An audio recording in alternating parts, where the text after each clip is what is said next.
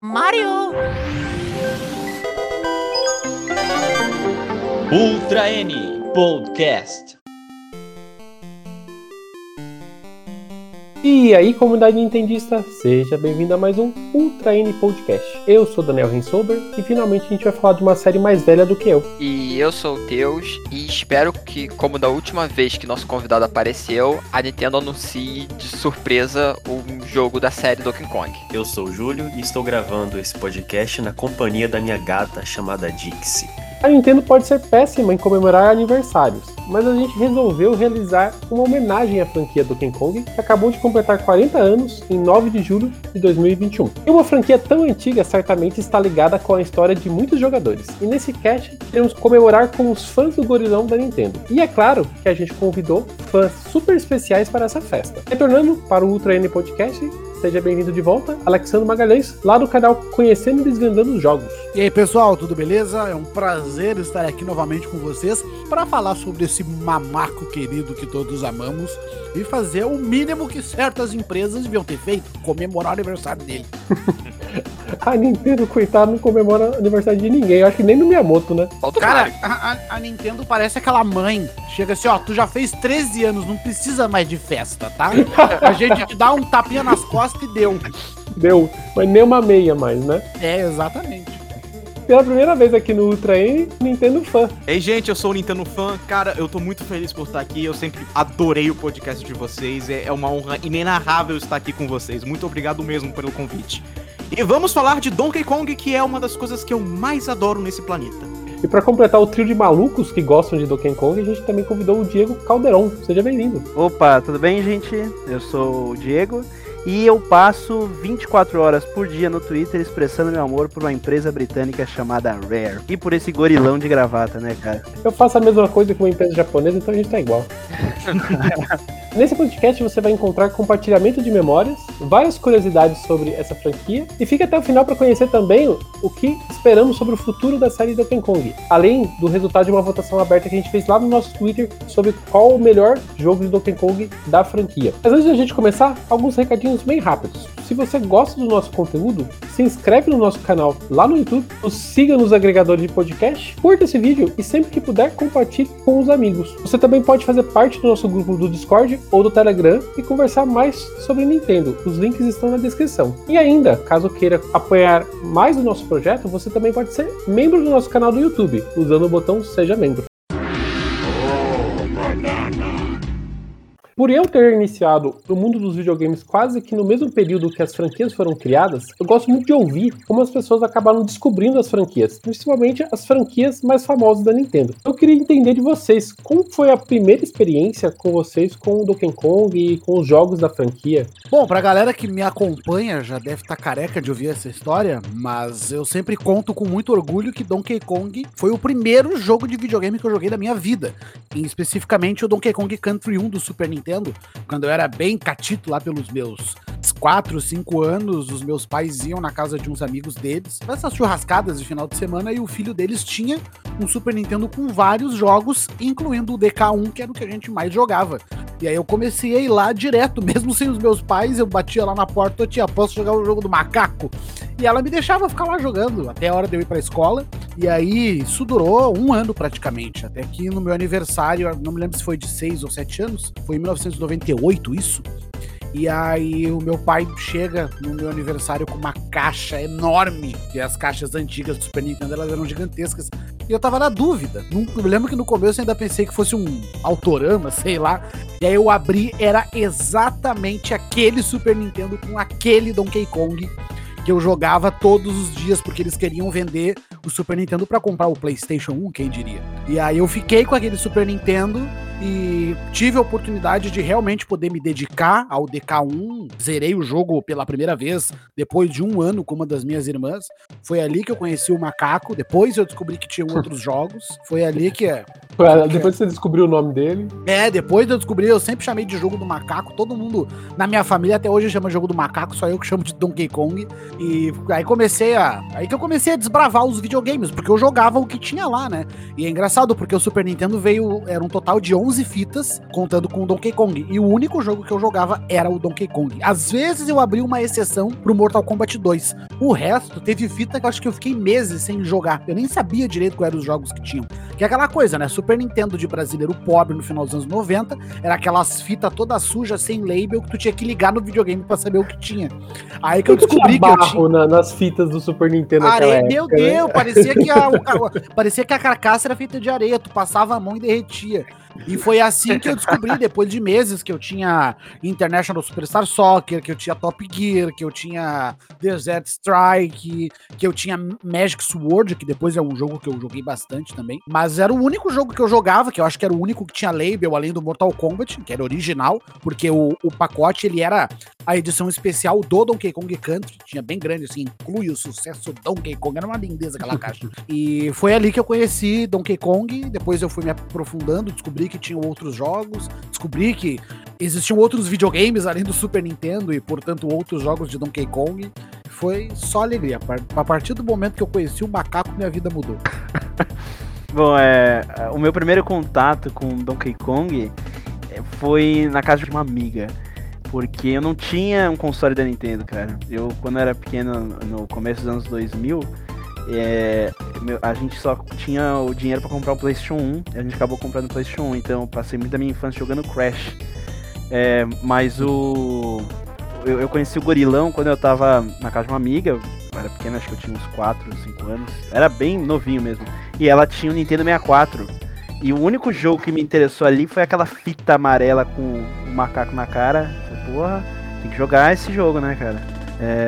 E aí eu joguei o Donkey Kong 64 e ficava dando risada toda vez que o jogo falava banana. E aí foi assim, o Donkey Kong foi minha entrada pra Nintendo, né? Porque antes disso, Nintendo pra mim só era o nome que minha irmã falava quando ela mencionava o console que ela tinha quando era mais nova, que sumiu, que era um Super Nintendo, e ela jogava Donkey Kong Country lá. Foi essa a minha introdução pro Donkey Kong, e acabou me introduzindo pra outras coisas, inclusive. Pra drogas mais pesadas? Pra drogas mais pesadas, vulgo Banjo-Kazooie e outros jogos aí da Rare.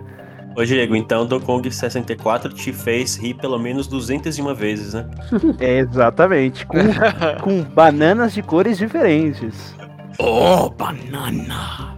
Cara, e quando você jogava banana pra aquele hipopótamo, pra aquele porco comer, mano, o que eu rachava de rir, velho.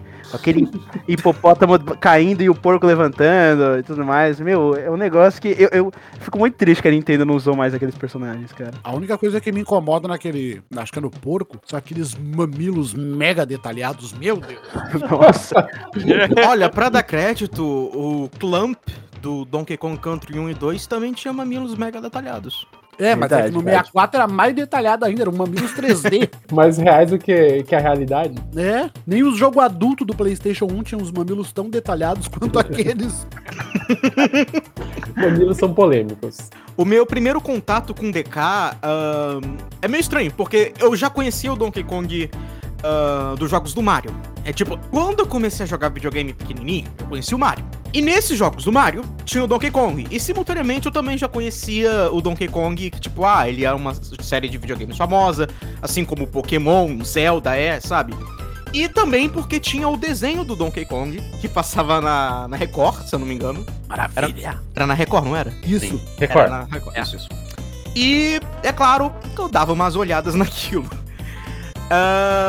Teve o Super Smash Bros, que me fez me aproximar um pouco mais do DK e de outras franquias da Nintendo. E o primeiro jogo do DK que eu joguei foi o DKC2, que foi engraçado porque eu joguei o DKC2, depois eu joguei o DKC3 e só depois eu fui jogar o DKC1. Mas, e aí é amor à primeira vista, né? Aqueles jogos são fenomenais e desde então eu virei um enorme fã de Donkey Kong, da Rare e de todo o Kongverso. O cara começou com Donkey Kong de desenho, não tem melhor forma de começar.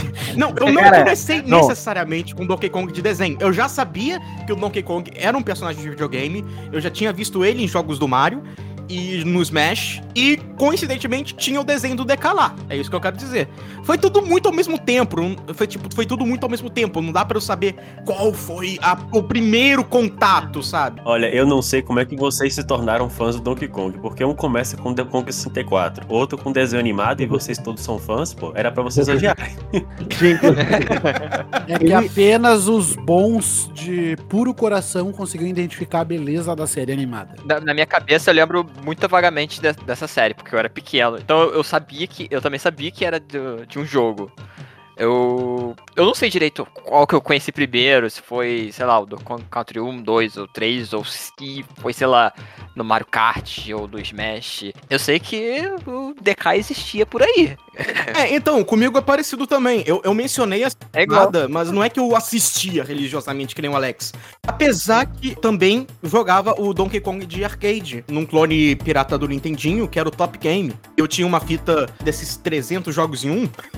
GNS, e um dos jogos era o Donkey Kong, a versão GNS do Donkey Kong. Então, eu joguei o Donkey Kong, esse que você tá falando, clássico, entre aspas, o que é de arcade, foi o meu primeiro contato com o Donkey Kong, mas eu joguei no Atari, era uma versão, nossa, a versão mais chulé que tem, assim, mas é o meu primeiro contato. A versão do Atari, que só tem duas fases da versão do Atari, eu acho. Sim, só tem duas fases, e foi o meu primeiro contato com o Nintendo, na verdade, foi no Atari. Foi nesse cartuchinho de Donkey Kong. Eu não gostava tanto do jogo nessa época. Eu preferia mais o River Rider, que é o jogo da navinha, o Enduro, o próprio Pac-Man, né? O Come Come.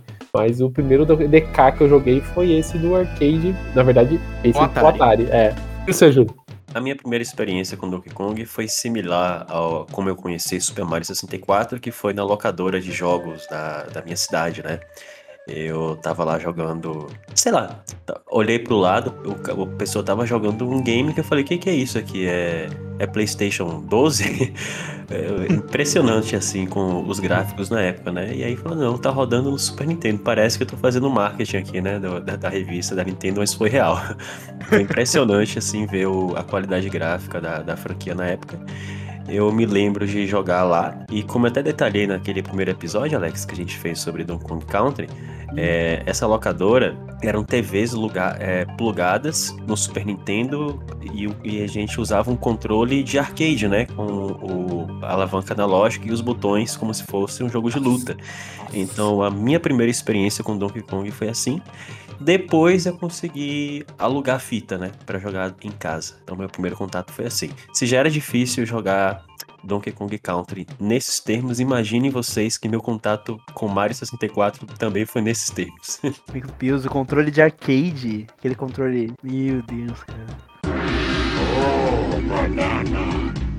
Donkey Kong é uma franquia com altos e baixos. Se olharmos a história da franquia, vemos que ela foi responsável por transformar não só a Nintendo, mas a indústria dos jogos de um modo geral. O Donkey Kong original, que a gente até comentou agora há pouco para arcades, em 1980 foi um fenômeno de popularidade sem precedente para a época. Salvou a Nintendo of America da sombra da falência e consolidou a Nintendo no segmento de videogames de uma vez por todas.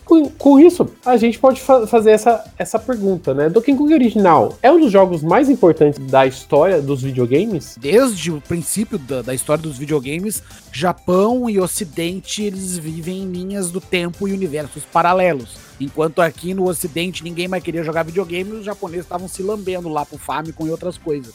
Então eu acho que o Donkey Kong ele tem a importância, óbvio, por ter se popularizado nas Américas, por ter feito a Nintendo aparecer nas Américas, foi aí que surgiu a Nintendo da América, mas eu não sei se ele tem esse impacto assim, de o jogo mais importante da história. Eu sei que foi por causa dele que outras empresas resolveram criar jogos diferentes, que se não foi um dos primeiros, foi o primeiro jogo assim, a fugir daquele padrão de navinha, a tela toda preta com umas luzinhas. Ele foi o mais diferentão, assim. Foi o jogo que botou o Miyamoto na boca do povo também. Então eu acho que ele é mais importante por ter popularizado os arcades no Ocidente fora do padrão navinha, do que por ter sido um pontapé inicial para outra coisa, como o Super Mario Bros. Foi, por exemplo. Acho que é o divisor de águas que o Mario Bros. 1 foi. É surpreendente. O Donkey Kong eu acho que ele entra mais assim como o jogo que fez os americanos gostarem pra valer de arcade. Acho que essa é a importância dele. E também pra própria Nintendo, né? Porque eu concordo que se não fosse o Donkey Kong, a história da Nintendo teria sido diferente, justamente porque ela não teria saído do Japão. Não, talvez ela nem teria investido tanto no mercado de games. Hoje ela é uma empresa de games. Talvez ela estaria fazendo carta, só no negócio de carta até hoje. Talvez ela tivesse falido. É impossível saber. É, eu talvez tivesse mudado pra um motel, né? Que nem eles fizeram já várias vezes, motel, táxi, carta... É muito difícil falar qual é o jogo mais importante da história. Inclusive, eu acho que não tem uma resposta definitiva pra essa pergunta, porque é um conjunto de jogos importantes, né? Que fizeram essa indústria. Não dá pra botar... digamos assim, o mérito todo só no Donkey Kong, ou só no Pac-Man, ou só no Super Mario Bros, ou só no Sonic, ou o que for, sabe? São vários jogos. O caso do DK tem muito disso. No Japão, ele era só mais um jogo de fliperama de sucesso, muito bom, muito bem feito, muito bem avaliado, mas era só mais um. O impacto foi mais no Ocidente, especialmente nos Estados Unidos, eu diria, né? E...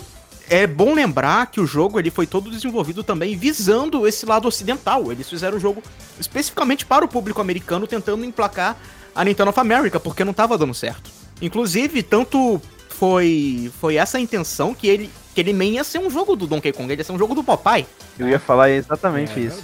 É. Imagina se o jogo do Popeye tivesse saído e Donkey Kong não existisse.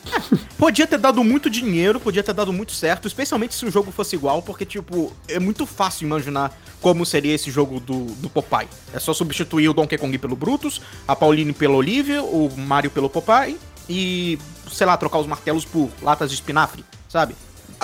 Dá pra imaginar facilmente o Brutus tacando barris no Popeye, ele pulando e quebrando os barris no soco, sei lá. Então... o melhor de tudo é que tem uma hack de Nintendinho que faz isso. O que não tem hack, né, gente? É. Tipo, se o jogo fosse igual, eu acredito que teria feito tanto sucesso quanto, mas o fato dele ter sido algo tão original e a premissa também, né, de ser uma paródia, digamos assim, do King Kong, não tem como esconder, vamos ser honestos, não tem como esconder. Foi um jogo que caiu muito na boca do povo. E com mérito, sabe? É um jogo muito divertido. Eu adoro o Donkey Kong de arcade. Tem umas conversões que eu não gosto muito pessoalmente. Eu acho que a mais competente delas é a de NES. E mesmo assim, até essa versão tá faltando coisa, tá faltando algumas transições, tá faltando uma fase, né? Tá faltando uma fase completa que eles só botaram na versão de 3DS. Mas é um jogo muito, muito diferente pra época. Eu acho que só ele e o Pac-Man, que eram realmente bem diferentões desse tipo de jogo de navinha, que era moda, que era o comum. E ver jogos com personagens, com música... bem, música é puxar saco, né? Mas ver esses jogos com personalidades, digamos assim, era uma coisa muito diferente. Não é à toa que o Pac-Man e o Donkey Kong foram basicamente... os personagens de arcade dessa época que receberam todo o destaque, que receberam merchandising, receberam desenhos animados na época, né, do Saturday Supercade, enquanto o Pac-Man recebeu o desenho da Hanna-Barbera lá, tinha cereal, tinha camisa, tinha LP, tinha um monte de coisa do Donkey Kong. Lá nos Estados Unidos, aqui no Brasil não, né? Eu digo lá nos Estados Unidos, que é onde eles queriam atingir. O Brasil não tem até hoje, né? É, não... Ai, meu Deus... Então eu acho que o fato do DK ser um dos jogos mais diferentões dessa época pros arcades, um jogo com personagens memoráveis, é algo que ajudou muito ele. É, eu concordo com o Nintendo Fã e com o Alex nisso. Eu não sinto que Donkey Kong tem como ser mais importante. Ele é inovador sim, tanto que na mesma época tinha o Pac-Man, que é outro jogo que também você pode colocar como talvez o jogo mais importante da história. E aí, tanto que a Nintendo na época fez um jogo de nave, que eu não lembro qual era o nome, não vendeu e eles tiveram que converter as cabines para as cabines do Donkey Kong. Então o Donkey Kong tinha que ser um jogo que coubesse naquele molde, porque o jogo de nave deles não tinha vendido. Radarscope. Radarscope, isso. Exatamente, é. E aí eles tiveram que enfiar o Donkey Kong ali. Eu acho que essa daí é o maior destaque do Donkey Kong, mas de novo, não tem como você falar, é o jogo mais importante da história, né? Tem muitos jogos ali que podem se encaixar nisso. Você pode até fazer um TCC sobre Duck Hunt ser o jogo mais importante da história. Eu concordo que é muito difícil falar o jogo mais importante da história, mas seguramente Donkey Kong, na minha concepção, ele é um fortíssimo candidato a disputar o primeiro lugar. Agora, uma coisa eu tenho certeza, é aterrorizante a gente imaginar o mundo sem o Donkey Kong nascendo naquele momento, naquelas circunstâncias.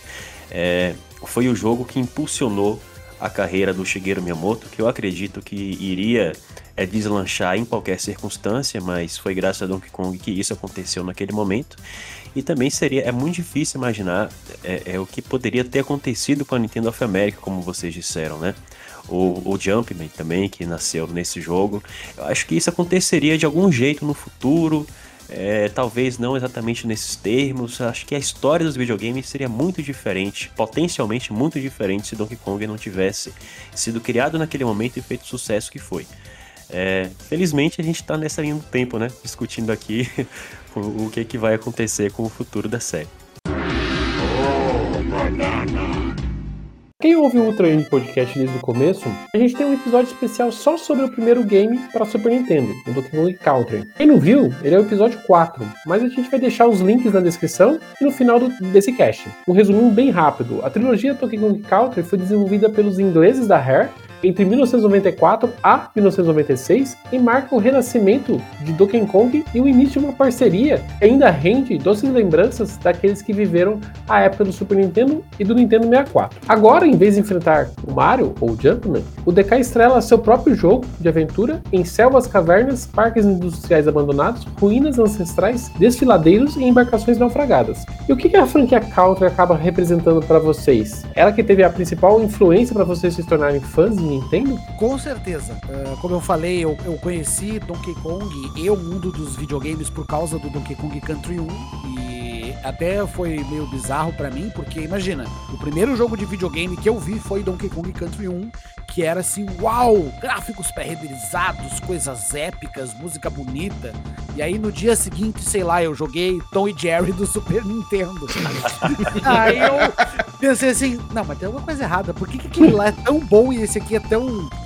Ou mesmo o Rei Leão. O Rei Leão foi o segundo jogo que eu joguei no Super Nintendo. E mesmo o Rei Leão sendo muito bonito, muito fiel ao filme, eu sentia uma diferença por causa dos gráficos pré-renderizados, né? E naquela época eu era só uma criança segurando o controle, então o que me chamava mais atenção, pra mim era teoricamente o melhor. Mas como eu conheci o Donkey Kong no Super Nintendo e depois eu tive aquele Super Nintendo e aluguei os outros jogos, sem sombra de dúvidas pra mim a trilogia Country foi o começo de tudo. E posso dizer talvez que foi assim de onde eu tive o maior interesse por videogames, porque foi por causa dele que eu comecei a pedir pros meus pais um videogame, e aí meu pai me deu aquele Super Nintendo. Aí eu comecei a ir nas locadoras do meu bairro até achar a melhor locadora que tinha lá, que está viva até hoje inclusive. E lá tinha a trilogia completa, só que eu nunca conseguia alugar, porque sempre estava alugado o 2 e o 3. Eu acho que eu levei um ano para conseguir alugar o 3 primeiro. O 2 eu aluguei muito tempo depois. Quantas e quantas vezes a gente não alugava a fita que a gente não queria, por motivo de não ter o que a gente queria, né? Foi assim que eu conheci algumas maravilhas, graças a Deus, mas eu levei muito tempo para conseguir jogar os outros. Conheci algumas maravilhas e algumas porcarias, né? Também tem isso. Foi em momentos assim que eu descobri alguns outros jogos meio estranhos. Mas eu levei muito tempo pra conseguir alugar os outros dois. Aí eu joguei o 3, que comparado com o 1 ele é muito diferente, mas eu gostei. E aí depois de, sei lá, 2 anos talvez, posso estar errado, eu aluguei o 2. E aí quando eu vi aquela musiquinha do logo da Rare, com aqueles tambores batendo, eu, meu Deus, que coisa linda.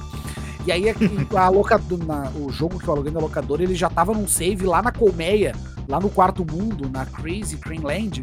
E aí eu entrava nas fases, via o mel escorrendo na tela e eu pensava, meu Deus, esse é o ápice de videogames, melhor que isso não pode ficar. Dane-se o PlayStation e aqueles jogos quadrados, isso aqui é a melhor coisa do mundo. E foi a partir dali que eu comecei realmente a conversar sobre videogames com amigos da escola. Aí eu descobri que tinha revista de videogame, eu procurei por uma revista com o detonado do DK2 porque eu queria achar todos os bônus, coisa que eu nunca tinha feito nem no 1 nem no 3. O 2 foi o primeiro jogo que eu peguei, olha, eu vou fazer tudo que eu posso fazer, então eu quero uma revista pra saber tudo que eu posso fazer. E foi por causa disso que eu estreitei os laços com um colega de escola, que é amigo meu até hoje, porque ele tinha as revistas, aí ele me emprestava. e eu fui completando o jogo aos poucos. Então foi por causa da trilogia Country, junto com o Mario RPG, que eu caí de cabeça assim, no mundo dos videogames, queria saber o que era isso, me dei conta de que era da Nintendo que eu gostava mais e queria jogar mais jogos feitos por ela e ter outros consoles, mas aí são outras histórias. Mas eu sou muito grato aos mamacos do Super Nintendo. Eu tenho um problema com o Donkey Kong, que eu sempre falo que na época eu nunca tive Super Nintendo, né? Eu sempre joguei na casa de amigos e parentes, e era comum na época a gente fazer esse tipo de coisa, ou mesmo na locadora. Mas eu sempre achava o Donkey Kong tão difícil, eu sempre fui muito fã de Mario, eu nasci jogando Mario praticamente, e sempre que eu ia jogar o Donkey Kong eu achava ele um game de plataforma muito difícil. Vocês sentem essa dificuldade como o jogo de plataforma, ele ser um jogo de plataforma mais difícil que se comparado aos demais jogos da época? Cara, com certeza. Inclusive, sim. Uma das coisas que eu mais adoro no DK é a dificuldade, porque não é necessariamente uma coisa mega hardcore, difícil, impossível, nível Kaizumario, sabe? Não é nada nesse nível, não é nenhum Ninja Gaiden, não é nenhum Castlevania, mas ele... Não chega a ser desonesto, né? Não chega a ser desonesto, mas ele tem uma dificuldade mais elevada do que Mario, por exemplo. E como eu jogava muito Mario também, eu me prendi muito ao Donkey Kong, por causa da atmosfera, dos personagens, dos gráficos, da música, mas eu também cresci jogando Mario bastante. E o DK eu sempre tive uma dificuldade maior pra zerar, pra passar das fases, do que o Mario, quando eu era criança. Eu falo, Nintendo Fã, que o DK, ele exige às vezes até uma decoreba. Você tem que decorar como é a fase, o inimigo que vai aparecer logo à frente, o buraco, o carrinho de mina que vai vir correndo pra te atropelar, coisas que eu não sinto tanto de Mario. Mario parece que você não tem tanto essa necessidade de decorar o momento daquele pulo, o momento daquele inimigo. Eu sinto isso muito mais em DK. Olha, eu não diria que é decoreba, pode ser só porque eu já jogo esses jogos há tanto tempo que eu fiquei bom neles, mas... eu diria que é mais uma questão de que ele exige reflexos mais rápidos do que Mario. Por exemplo, você vai jogar um Mario, os inimigos são tudo mais lentos, sabe? Tem alguns inimigos mais frenéticos. São tartarugas, né? Bom ponto! Bom ponto. Mas, tipo, tem alguns inimigos mais frenéticos no Mario, tipo os Stomps, que caem quando você chega perto, ou os Hammer Brothers, que sempre são um saco de se passar, né? Acho que isso é unânime. Mas você vai ver o DK, os inimigos não só são mais rápidos, mas eles têm mais variedades de inimigos com mais frequência. Eu não diria nem muito que é decoreba, eu acho que é só mais... Mas questão de ter reflexo rápido mesmo e entender o que aquele inimigo faz de uma maneira mais rápida. Eu diria que de todos os três, pra mim o mais difícil no geral é o 2, levando em consideração a experiência. Mas o 1 em específico, ele tem algumas fases que é muito tentativa e erro, principalmente nos dois últimos mundos. A última fase lá das plataformas, tem umas plataformas que ela, na última fase, acho que é Platform Perils, a última fase do último mundo, que é tu pula nas plataformas, elas vão andando, e uma hora elas perdem força e caem. Tem umas partes no final que se tu não souber o ponto exato da tela em que tu tem que pular, a plataforma cai tão rápido que te leva junto. Então tu vai ter que morrer algumas vezes ali, talvez entre na questão da decoreba, pra tu saber exatamente aonde pular. E no final também tem umas partes que pra pular na plataforma seguinte, tu tem que bater nos inimigos, que é um crusher, tão forte que nem o Donkey Kong consegue bater nele, então tu tem que jogar o barril. E se tu tiver com o Donkey Kong, por exemplo, tu tem que calcular a distância pra jogar, porque o Donkey Kong não é que nem o Diddy. O Diddy ele segura o barril de frente, então é só tu ir andando que ele bate. O Donkey Kong não, se tu encostar com um inimigo com o barril, tu vai tomar dano.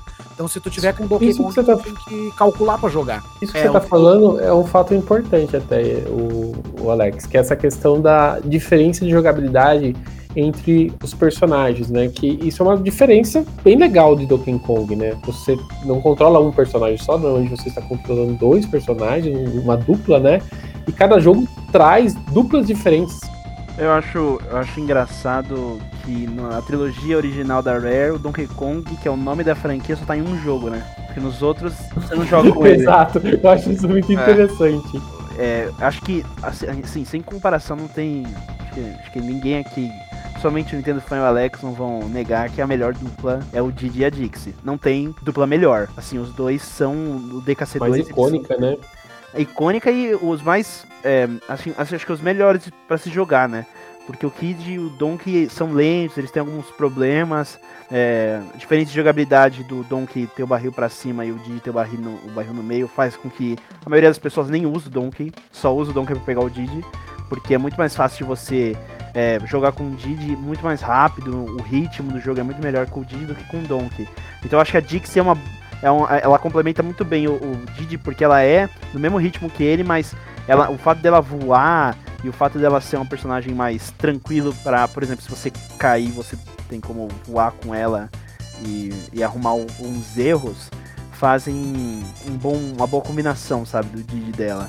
E tanto que no Tropical Freeze mesmo, eu quase nem usava o Diddy Kong, eu só usava a Dixie e o Crank em algumas fases, porque a Dixie é muito boa. O Diddy agora voa, né, nesses novos jogos, mas ele voa só reto. A Dixie, ela dá uma subidinha, então ela dá pra dar uma salvada, sabe?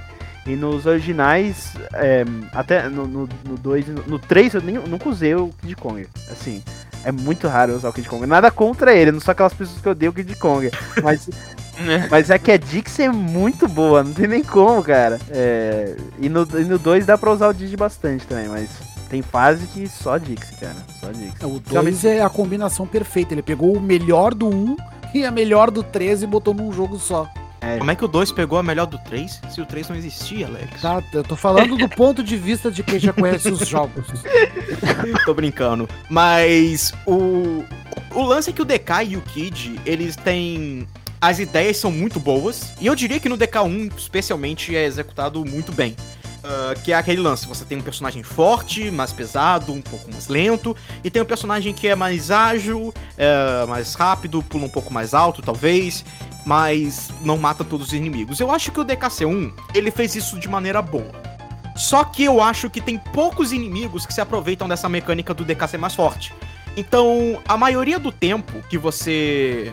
porque tem dois inimigos no DK, só que o Diddy não mata, em comparação com o DK, que são os Clamps e os Crushers. E mesmo assim, os Clamps você pode matar com o Diddy rolando neles. Só os Crushers que são invencíveis. Então, no DK1, você, tirando pouquíssimas exceções, você não vai querer mudar pro DK só pra matar esses inimigos. Até porque também tem muitos barris espalhados pelas fases que você pode usar pra matá-los. Então você acaba querendo ficar só com o Diddy. Inclusive, isso parece que foi um problema no desenvolvimento, me corrijam se eu estiver errado, e é por isso que eles quiseram dar o ataque do DK bater no chão, sabe? Pra achar segredos, no DK1, pra diferenciar isso do Diddy. Ah, mas o DK ele pode achar bananas e vidas escondidas batendo no chão. Uhum. O que é legal, só que aquilo foi implementado tão... sabe? E ninguém usa isso, alguém usa isso. Desculpa. Não. Não, eu, quando saiu agora no Switch Online, eu não lembrava que tinha isso. Eu fui jogando e eu tinha esquecido que ele fazia isso, embora eu tenha gostado mais de jogar com o Donkey Kong. Eu sou o tipo de maluco que mata inimigo fazendo isso. Só pra tirar proveito da habilidade. Então, tá, ok. Então, tava errado. Alguém usa isso. Não, mas eu uso tipo assim, tá aqui, eu vou usar, sabe? Mas pra jogar normalmente eu não costumo. E o DK3, Kid, ele também tem uma habilidade que o Donkey não tem. O Kid, ele não pode dar esse hand slap, mas ele pode rolar na água, o que é legal pra speedrun.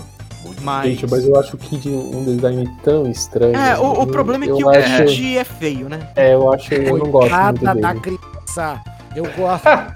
Eu acho o Kid muito injustiçado. Ele é injustiçado, mas eu sinto... eles fizeram um jogo com o DK e com o Diddy, um jogo com o Diddy e a Dixie. Aí o terceiro jogo, eles podiam, sabe, preencher esse círculo e fazer a Dixie e o DK. Sim. Mas eles provavelmente notaram que se eles botassem o DK junto da Dixie, ia se tornar um jogo do DK e não um jogo da Dixie. E eles queriam que a Dixie fosse protagonista. Então eles criaram o Kid, que é essencialmente a mesma coisa do DK, só que com outro gráfico. É, o DK um pouquinho mais rápido. E por que não o Cranky? É que eles projetaram. O Crank da Rare, ele não é... ele é diferente até do Crank, por exemplo, da Retro. Porque o Crank da Rare nunca teria feito o que ele fez em Tropical Freeze se juntado à aventura deles, porque o Crank da Rare ficaria só reclamando, falando que o tempo dele era melhor. Na época ele jogava barrinha. Então eu não acho que daria no Tropical Freeze, o Crank foi levado junto com eles. Ele não teve muita opção.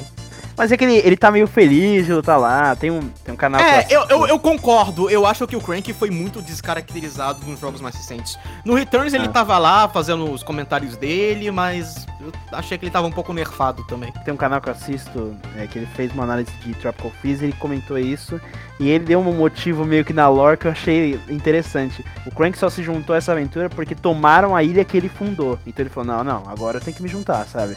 Mas ainda assim ele é muito feliz, sabe? Tipo, no aniversário do Donkey Kong ele tá comemorando. E o Cranky, não, ele estaria reclamando que o Donkey Kong é preguiçoso demais pra comemorar qualquer coisa. Eu consigo imaginar o Cranky comemorando o aniversário do DK, tipo assim, num dia normal, sabe? Eu só falei aniversário do DK e não falei o filho neto dele porque é inconsistente. Você não sabe, divide opiniões aí. Eu, particularmente, acho que é o filho dele, né? Eu prefiro imaginar que é o DK Jr. crescido, porque a gente nunca mais viu o DK Jr. E também porque é mais fácil interpretar assim, vai. É, eu também, é a mesma coisa que eu faço. Eu acho muito mais tranquilo do que a gente ficar, nossa, cadê o DK Jr.? E eles nunca vão trazer o DK Jr. de volta. Tipo, eles não vão porque... Não faz sentido mais trazer o DK Jr. Tem no Mario Kart Tour, gente. Não, já trouxeram, então... Eles trouxeram E tanto não querem trazer o personagem de volta, que nem trouxeram de verdade, botaram um sprite dele lá.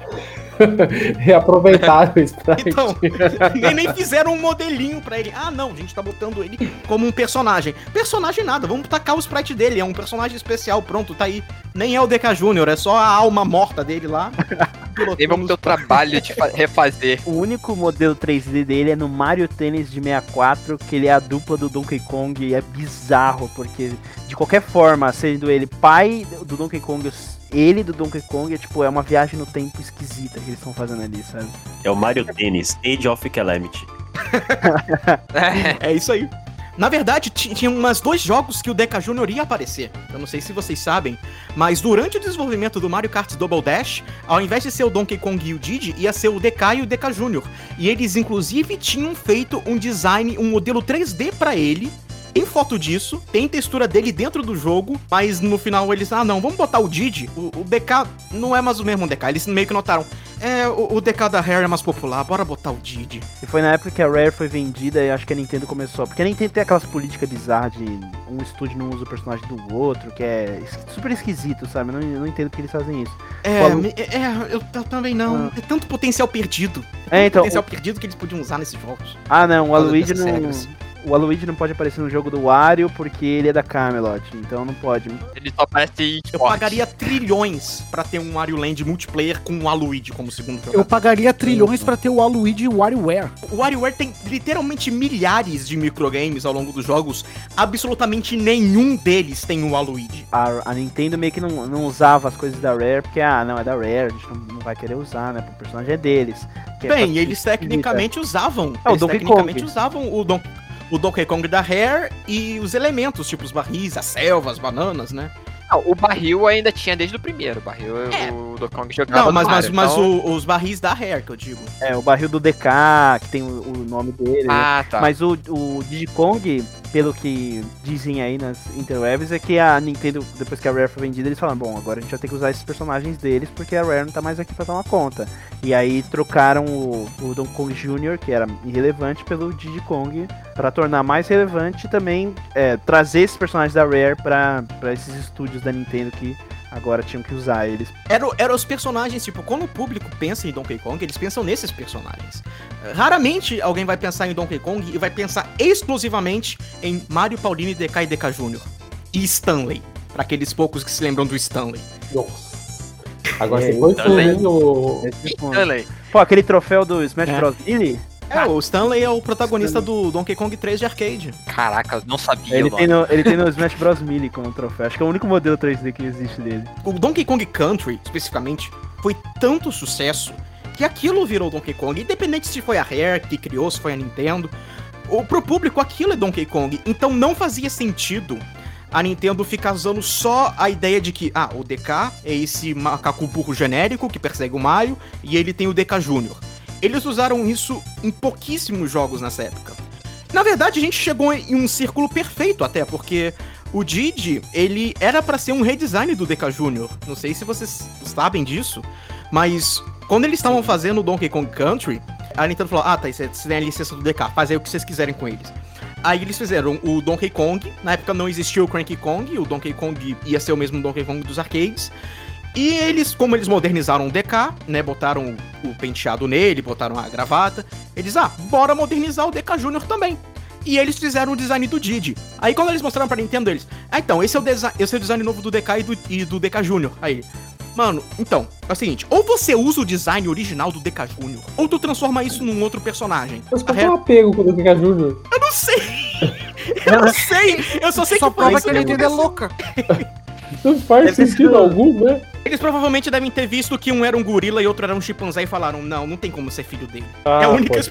É a única explicação que eu imagino. Por que ele tem uma cauda e o DK não? Faz um outro personagem aí. A explicação que deram até falaram que a Nintendo falou, pô, vocês basicamente criaram um personagem novo, tá? Não tem nada a ver com o Donkey Kong Jr. Criam um personagem de vocês.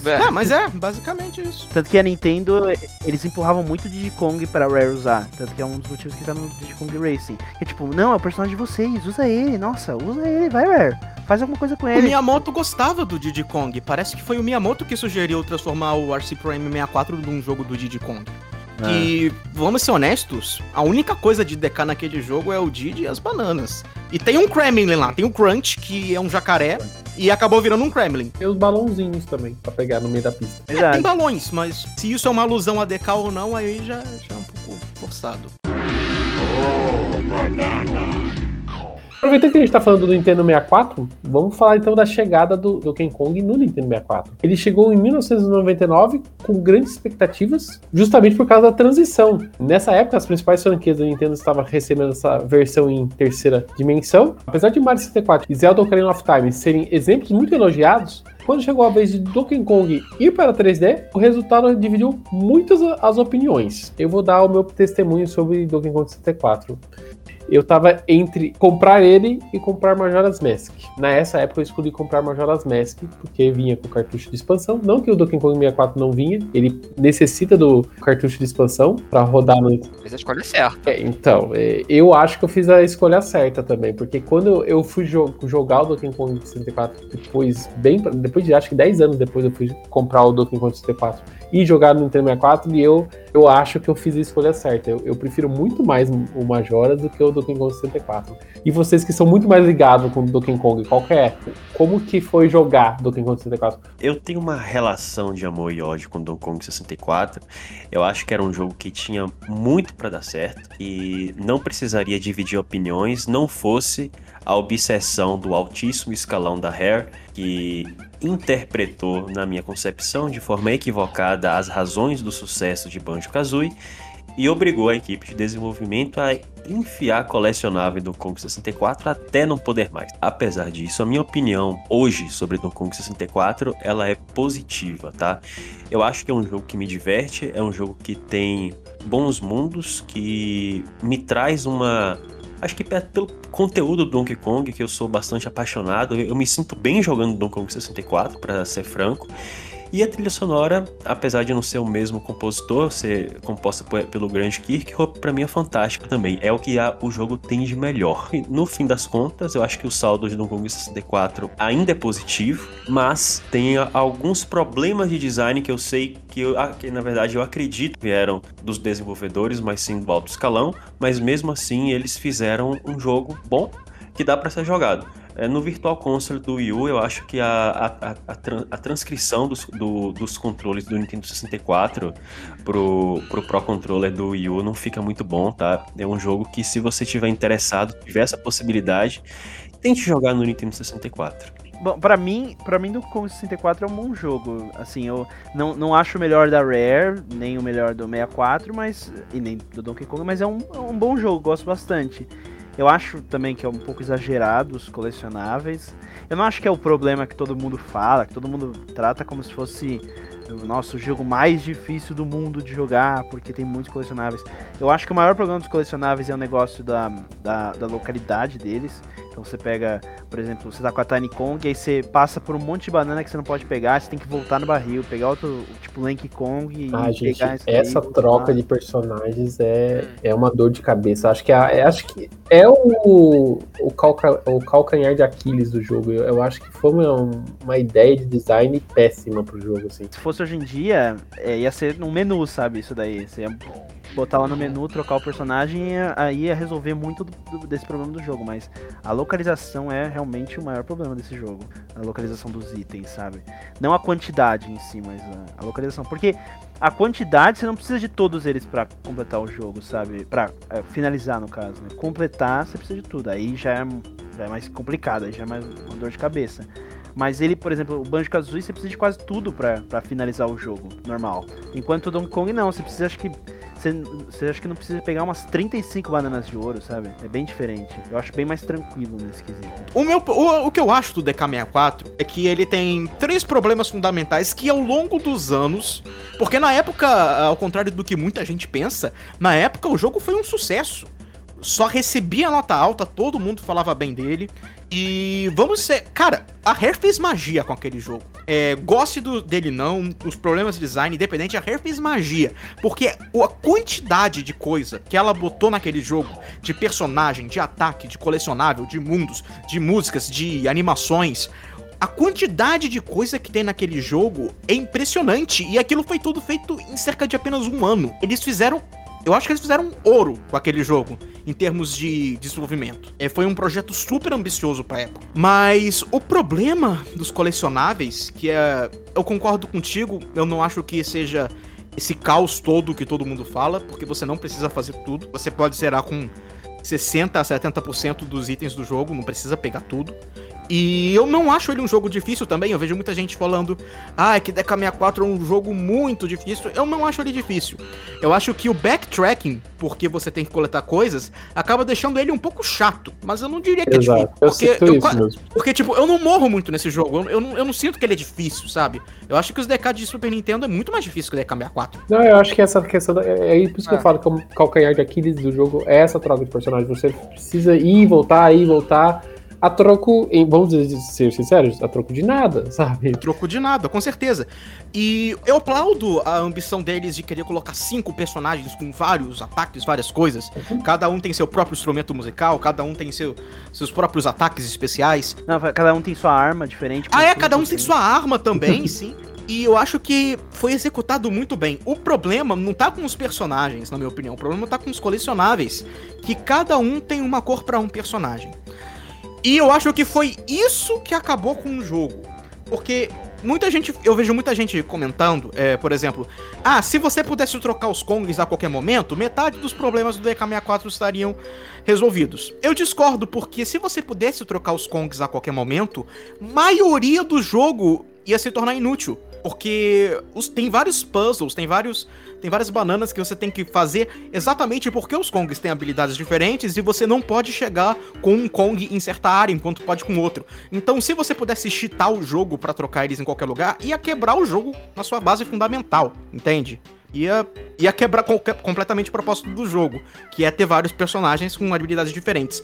O que eu acho que eles deviam ter feito era simplesmente não ter usado esse sistema de cores pros itens normais. Porque se fosse só os ataques diferentes, as armas diferentes, pra pegar bananas diferentes de ouro, tudo bem. Mas o problema é que cada banana comum, cada medalha comum, cada blueprint que você pega, só pode ser pego com um certo Kong, e isso é um porre. Imagina no DKC, no DKC1, DKC2, DKC3... Vamos ser sincero, não faz sentido também, né? Não faz sentido, então, exato, não faz sentido. Você usa o design de fase, design de plataforma, design de mundo, pra utilizar o personagem específico e não o item. Nossa, não faz o mínimo sentido isso. Pois é, esse jogo tem algumas falhas de design fundamentais. É muito triste. Você pode só deixar o item num lugar que só é acessível com só aquele personagem? Pô, beleza. Só pode ir com aquele macaco ali. Aí, sei lá ter, tipo, um acesso numa uma área de uma fase que você olha assim, caramba, tipo uma mini... fasezinha que você pode fazer com outro macaco, pronto, seria muito melhor. O jogo podia ser consertado de várias formas, mas eles deixaram essa ambição de coisas diferentes, com personagens diferentes, tomar conta, e parece que foi coisa dos higher-ups da Rare mesmo, parece que foi coisa dos irmãos Tampers, ou talvez do Greg Mails, não sei se o Greg Mails era um higher-up na época, mas... O Greg Mails estava ocupado com o Banjo-Tooie, se não me engano, o Greg Mails estava no Banjo-Tooie. Foi o Chris Sutherland. Não, pois eu acho incrível que o time do Banjo conseguiu se dividir em dois e fazer esses dois jogos em basicamente 2 anos. É maravilhoso. Eu estou com o jogo aqui em casa desde 2018 e até agora eu não joguei além da primeira fase. Acho que isso resume o quanto eu gosto dele. Eu peguei emprestado com um amigo meu pra fazer o Conhecendo e Desvendando. Joguei a primeira fase. Quando eu vi que eu tive que ir pela 8ª vez na mesma fase, porque ficou faltando, sei lá, 3 bananas roxas, aí eu, não, peraí, tá tirando com a minha cara, só um pouquinho. Aí eu, bom, tudo bem, não é obrigado. Aí eu fui jogar a segunda lá do deserto. Aí quando eu joguei pela 6ª vez a fase com o Diddy, com aquele foguete maldito pra entrar no topo lá da pirâmide, não, para. Eu comprei o Banjo-Kazooie, eu vou jogar o Banjo-Kazooie. E também tem o fator que eu tenho muitos problemas com jogos de plataforma 3D. Especialmente no Nintendo 64. Eu sou aquele cara que leva meia hora pra subir uma plataforma do Banjo-Kazooie. Ainda mais pra mim, que já tô acostumado com aquela coisa Donkey Kong, sabe? Entrou na fase, girou, pegou, bateu, achou bônus. Ali não, ali é tudo muito... Ai, eu preciso me enfiar no fundo do último pixel do polígono pra achar uma banana. Você tem um bom ponto, Alex. Eu acredito que muita gente acha também o DK64 muito mais parecido com um jogo do Banjo do que um jogo do DK. E apesar de ter sido o mesmo time que fez o Banjo, que fez os DK6, eles claramente, basicamente, fizeram um Banjo-Kazooie em esteroides com uma skin de DK. Porque você vai jogar o jogo, os inimigos são do DK, tipo, tem referência aos DKs anteriores. Tem uma hack de Banjo do DK. Né? Tipo, tem fase do espinho do DK-C2, num dos monos lá dos barris, tem o Rambi, tem o Iguarde, você tem um navio afundado do DK-C2 também, tem a selva do DK-C1.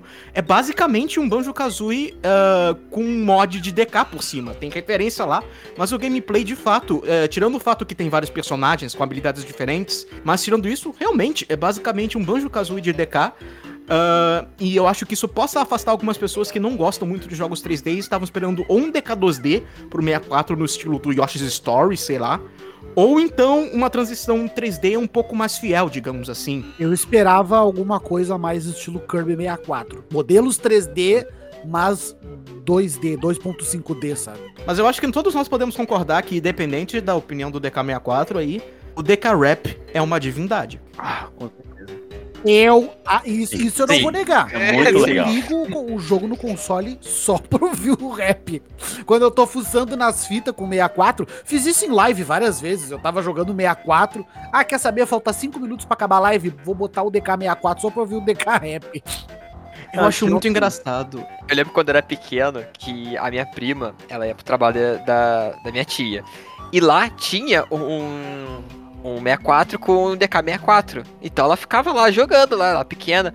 E ela sempre me dizia dessa música. E eu não conseguia imaginar, tipo, o jogo e a música, porque eu só conhecia Super Nintendo e Mega Drive. Fala no videogame, né? Como assim? Aí depois que eu vi, eu ficava aquela... Nossa, é muito legal essa música.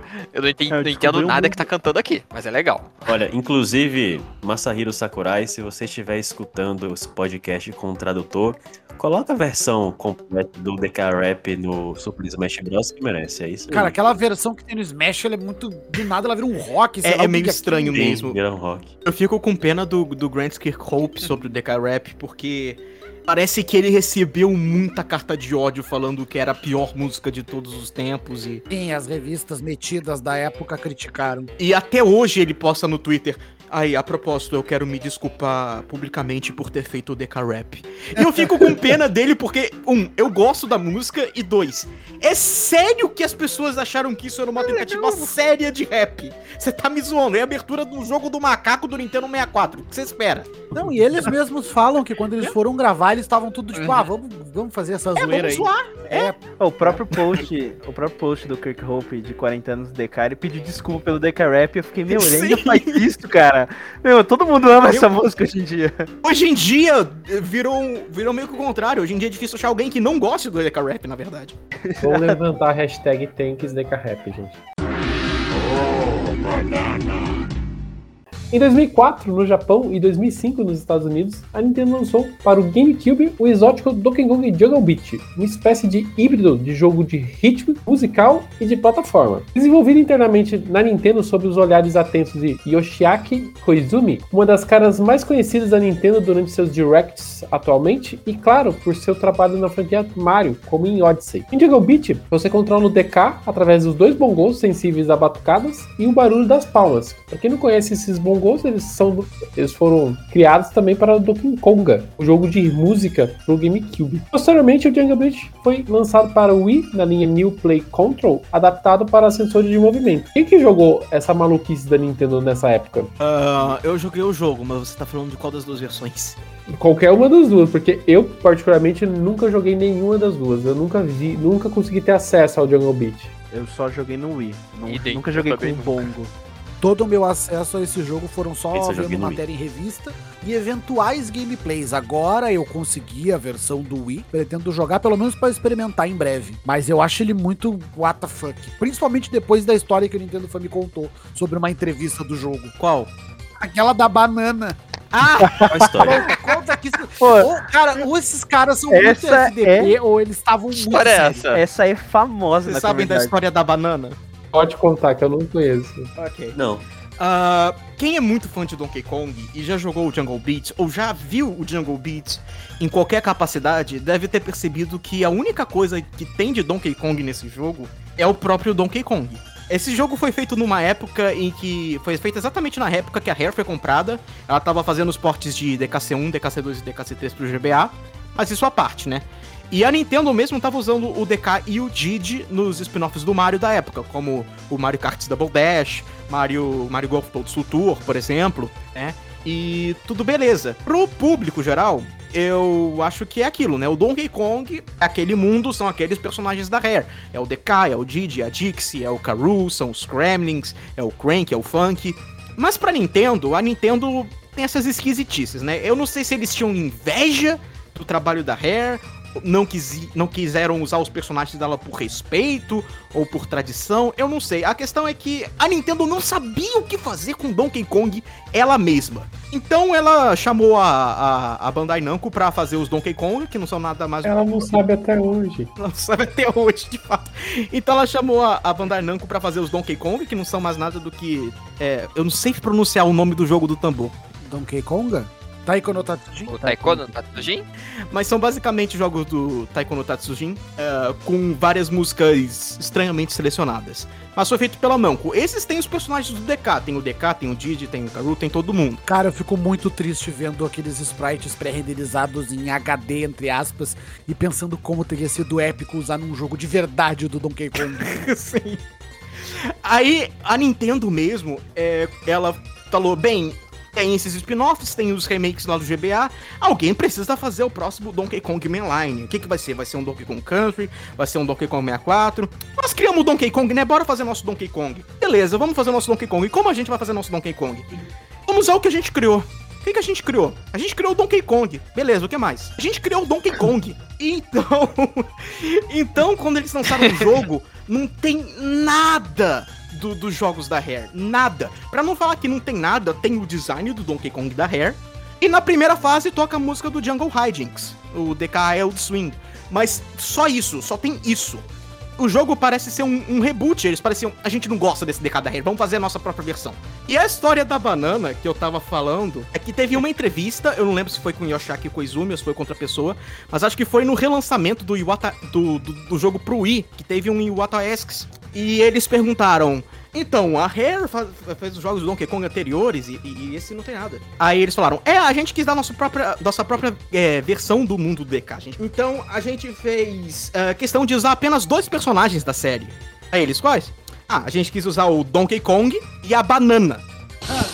A Banana é um personagem... Mano, parece muito desculpa de político. Sim, e isso virou um meme interno entre a comunidade de fãs do Donkey Kong.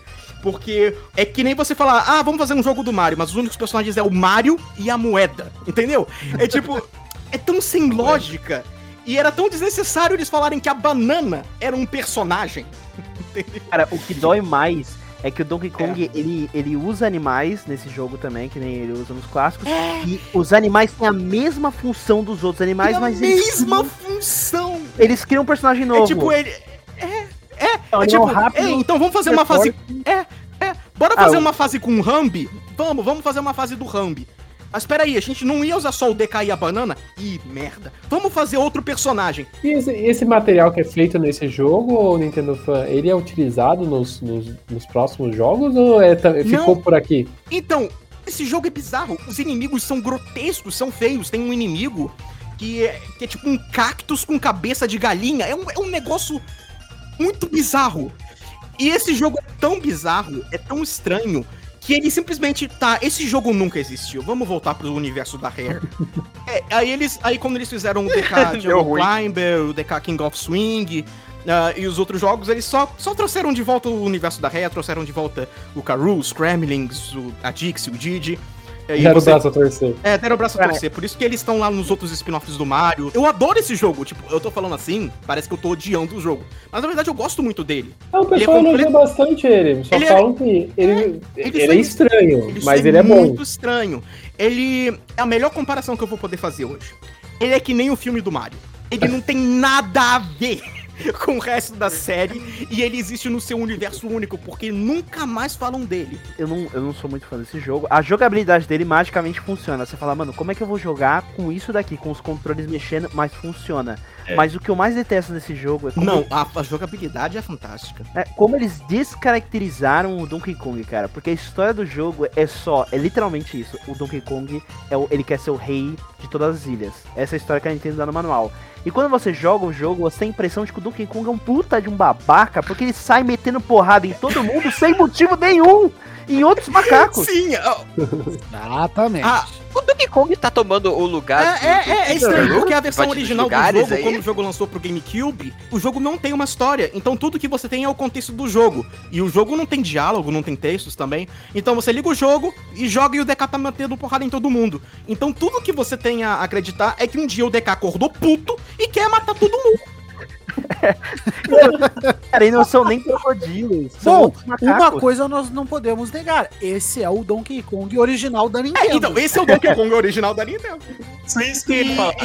E é muito engraçado, porque quando teve o relançamento do Wii, eles falaram, tá bom, a gente tem que dar um contexto. Aí o contexto que eles falaram então, o Donkey Kong, ele quer virar o rei dos reis, derrote os outros reis. E essa é a história do jogo, o Donkey Kong quer virar o rei dos reis. É literalmente 2 parágrafos no manual que eles dão pra... É 2 parágrafos, é muito... Esse jogo é muito legal, eu acho que se fosse de outra franquia, as pessoas iam se lembrar dele com menos estranheza. Cara, e o que me incomoda nesse jogo é a trilha sonora ser uma trilha sonora do Mario, porque a Nintendo só sabia fazer trilha sonora de jogos do Mario na época, e era a equipe do Mario, então tipo, eles falaram, vamos fazer... vamos fazer uma trilha sonora. Mas a trilha sonora é muito boa, ela só não tem uma... É boa. É boa demais. É boa.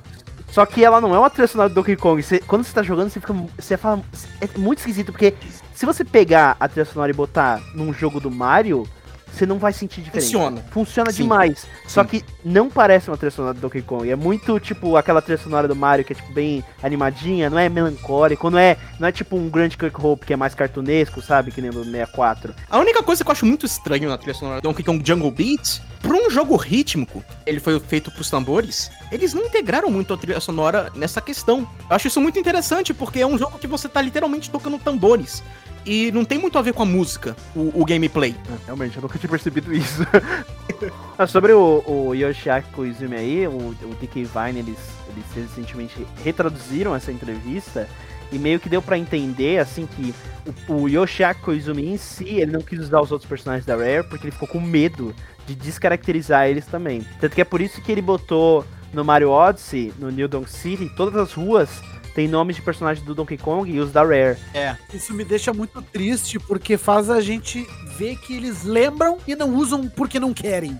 Mas eu acho, Alex, que foi até da parte do Koizumi, acho que até um pouco assim, ó, ele fez o jogo, o pessoal reclama desse jogo, esse é fato, de não usar todo esse histórico do personagem. Eu acho que é uma forma dele falar, assim, de pedir uma pedida de desculpas dele, assim, pros fãs. Eu acho que é um teaser, mas falaremos sobre isso mais tarde.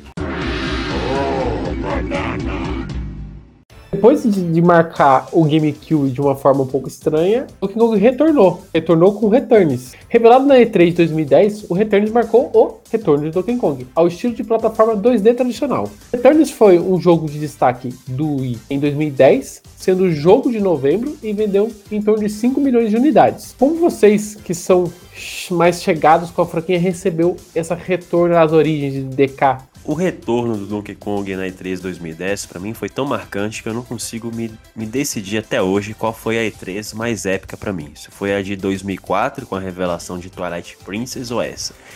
Eu acho que essa foi a... Eu acho que eu considero essa a principal, foi a E3 que mais me emocionou, principalmente quando foi anunciado que a Retro Studios, que era uma desenvolvedora que eu tenho muito carinho pelo que ela fez na trilogia Metroid Prime, e... eu também fiquei com a alma lavada, porque eu já tinha jogado o Jungle Beat, eu estava um pouco decepcionado, porque eu gostei do jogo, mas eu tenho esse sentimento de que quando você traz um spin-off, um jogo experimental, sem que a gênese, a raiz da franquia apresentada, e Returns, ele entregou um jogo pra mim super competente. Pra mim é um dos melhores do Wii e eu considero o melhor jogo de plataforma 2D do Nintendo Wii. Eu não lembro da E3, né, que o Returns foi anunciado, porque eu era menor, né, eu era mais novo na época. Assim, eu só consigo imaginar o hype do pessoal, porque muita gente que viveu essa época falava que não achava que as coisas da Rare, ou o Country, a saga Country não ia voltar sem a Rare, sabe, de novo, que ia ser só Donkey Kong experimental, porque a maioria desses jogos foi, um jogo de ritmo, os jogos do DS, do Game Boy Advance, você joga com os gatilhos, né, atrás. É até legal a gente falar, né, nessa época, a franquia do Donkey Kong, além do Jungle Beat, vamos dizer, o jogo esquisitão, GameCube, os jogos ritmos do GameCube, enquanto isso nos portáteis, basicamente tá recebendo spin-off e os portes de jogos antigos, né? É, exatamente, os remakes e tudo mais. Eu costumo dizer que o Donkey Kong, ele é, acho que um dos maiores exemplos, o Fox também, e a Samus um pouco, eles são os maiores mendigos da Nintendo, porque eles trocam de estúdio toda hora, porque depois que a Rare saiu, o Donkey Kong ficou sem casa, basicamente. Nessa época ele rodava pela Namco, pela Nintendo, a Payon, que fazia os jogos do Jungle Climber, né, e tudo mais, e ele não tinha casa, e quando ele foi pra Retro... deu um negócio da franquia tá voltando, sabe, com estilo, que é uma coisa que Star Fox precisa muito, inclusive, porque Star Fox não tem casa, né, mas... Star Fox tá complicado. Star Fox é complicado. E a Samus achou a casa dela aí, né, com a Micro Steam. E está muito bem acolhida. E o Donkey Kong agora que tá sem casa, né, porque a Retro tá com a Samus. Mas, é bom, acho que a Nintendo vai adotar ele aí. Mas o Returns, pra mim, é um jogo que me divide um pouco, porque eu sinto que ele é o que menos inova de todos os jogos do Donkey Kong, assim. O Returns é o mais normalzinho, sabe? Ele reusa os mapas do original, e os tiques eu acho que eles não têm personalidade nenhuma, sabe? Mas eu acho que algumas ideias lá foram muito boas, tipo, as fases de carrinho são maravilhosas, as fases de foguete, não, são muito ruins. Mas eu sinto a criatividade ali no jogo. Tanto que eu gosto muito de Tropical Freeze, porque eu acho que Tropical Freeze conseguiu explorar muito melhor as ideias boas do Returns e ser mais criativo no que pra mim o Returns é meio genérico, sabe? Tipo, eu acho que alguns designs... Eu já falei várias vezes aqui, se alguém fizer uma hack do Returns e trocar o Donkey Kong pelo Crash, dá na mesma. Porque o cenário do primeiro Returns é muito Crash. Exatamente, cara, eu acho a mesma coisa. E terem tirado a cara do Donkey Kong da ilha é muito triste, cara. Isso foi um pecado. Isso é muito triste, cara. E não retornar com o K. Rool, eu não entendo por quê. Cara, os caras não voltam o K. Rool, sabe, nesse jogo. Tipo, botar naquele stick.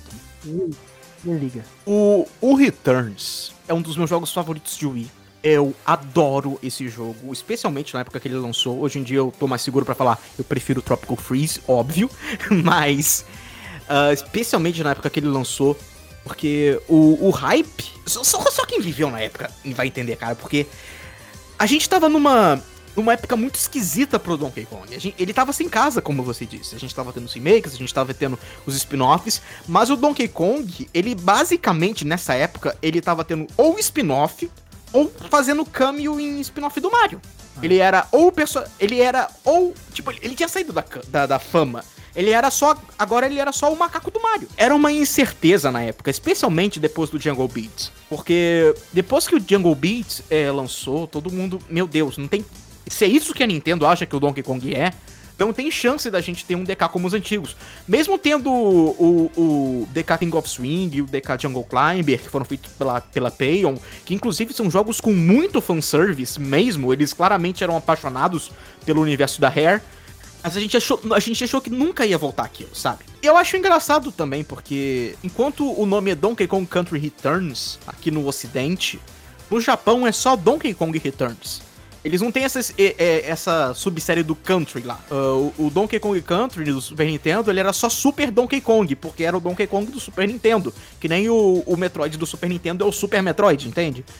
Mas ver o nome Donkey Kong Country Returns naquela E3... Aquela E3 foi maravilhosa. Tipo, o Alex que tem uma boa história com essa E3, né, Alex? Você disse. Isso, é a primeira E3 que eu assisti...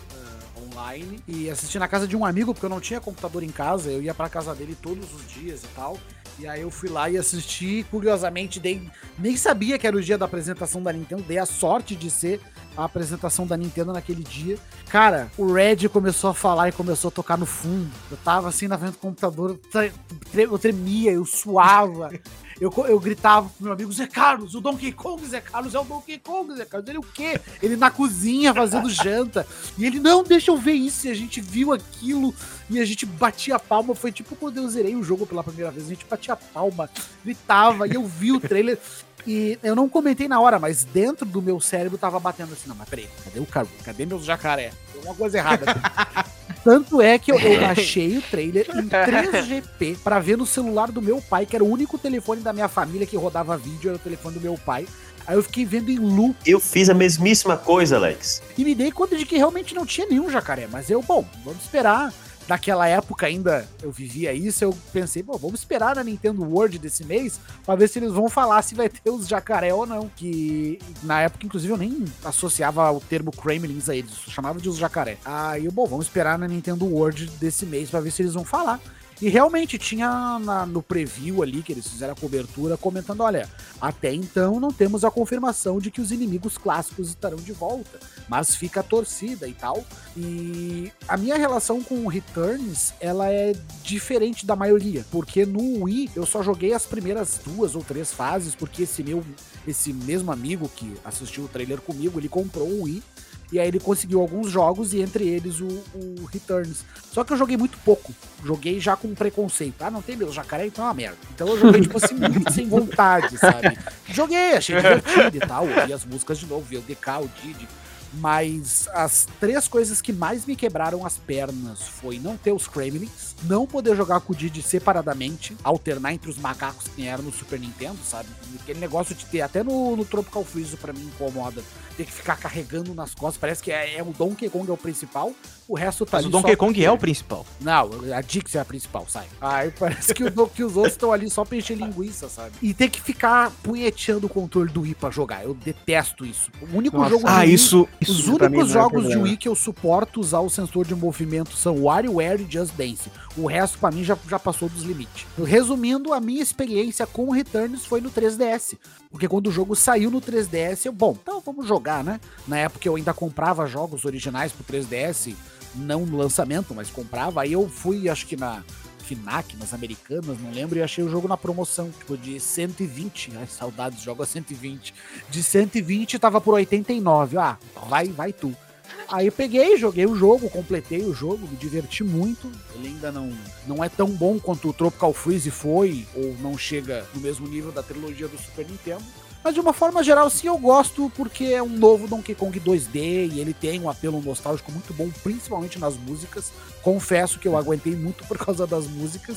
Se eu botar os 5 na roda, os do Super Nintendo e os 2 Returns, é o que menos me agrada, assim, de uma forma geral. É, pra mim também. Comigo também. Eu acho que o DKCR é o mais fraco dos 5 countries.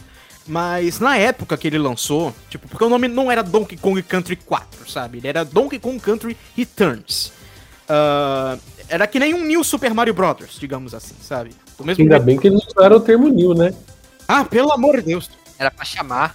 Por favor, era não. Chamar a atenção, né? Por favor. Então, eu tava tão animado, porque, cara, se teve um trailer que eu já vi na vida mais de 80 milhões de vezes, foi esse trailer da E3 do DKCR.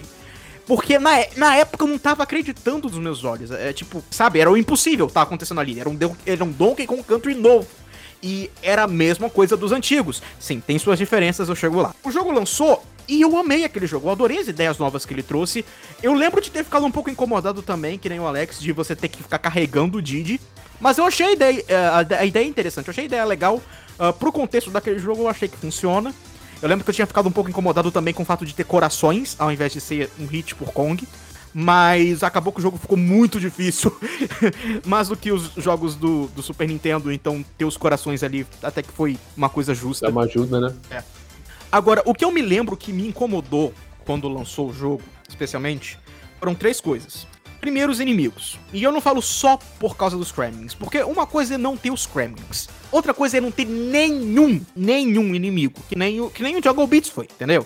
Só que no departamento dos inimigos. Porque não tinha nem as zingers, que são as abelhas. Não tinha as zingers, não tinha os necks, não tinha os notties, não tinha nada. Não tinha nenhum dos inimigos. E tem inimigos que têm as mesmas funções dos inimigos da Rare. Tem uns tiki louco lá, que ficam parados, girando com espinhos, que é a mesma coisa das zingers. Podiam ter usado, entende? Então, a falta dos inimigos clássicos dos Kremlings, do K. Rool, foi o que tinha me incomodado. A segunda coisa que me incomodou foi o fato de só ter o Rambi. Qual é? Só ter o Rambi. Tipo, nossa. Legal. É.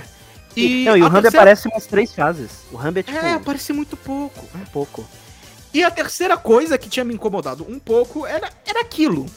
O jogo, ele não tinha a mesma criatividade nos personagens e nos cenários que a Rare tinha. E o que tinha lá é, tipo, as fases muito criativas. Eu acho que a Retro Studios é um estúdio extremamente criativo.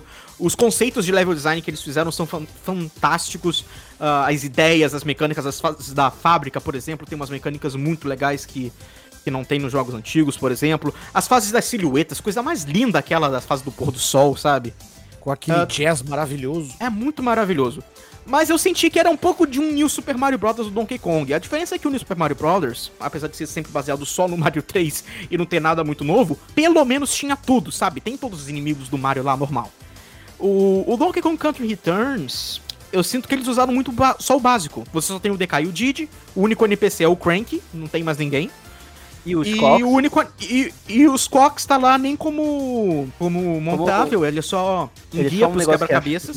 Ele é um item. Ele é um item, os Cox é o item. Então, efetivamente, só tem esses 5 personagens. E também os chefes que eu achei bem estranhos. Eu lembro de enfrentar o primeiro chefe, que é o Mugly. Até hoje eu não sei descrever o que é aquilo. E eu achei os tiquis muito sem graça, misericórdia. Sabe, são essas distinções, tipo, a ilha do Donkey Kong não tem mais o formato da cabeça dele, o DK não mora mais numa casa da árvore, ele mora numa cabana estranha lá, entendeu? São essas coisas que, pra um fã de DK, foi um pouco estranho, principalmente na época.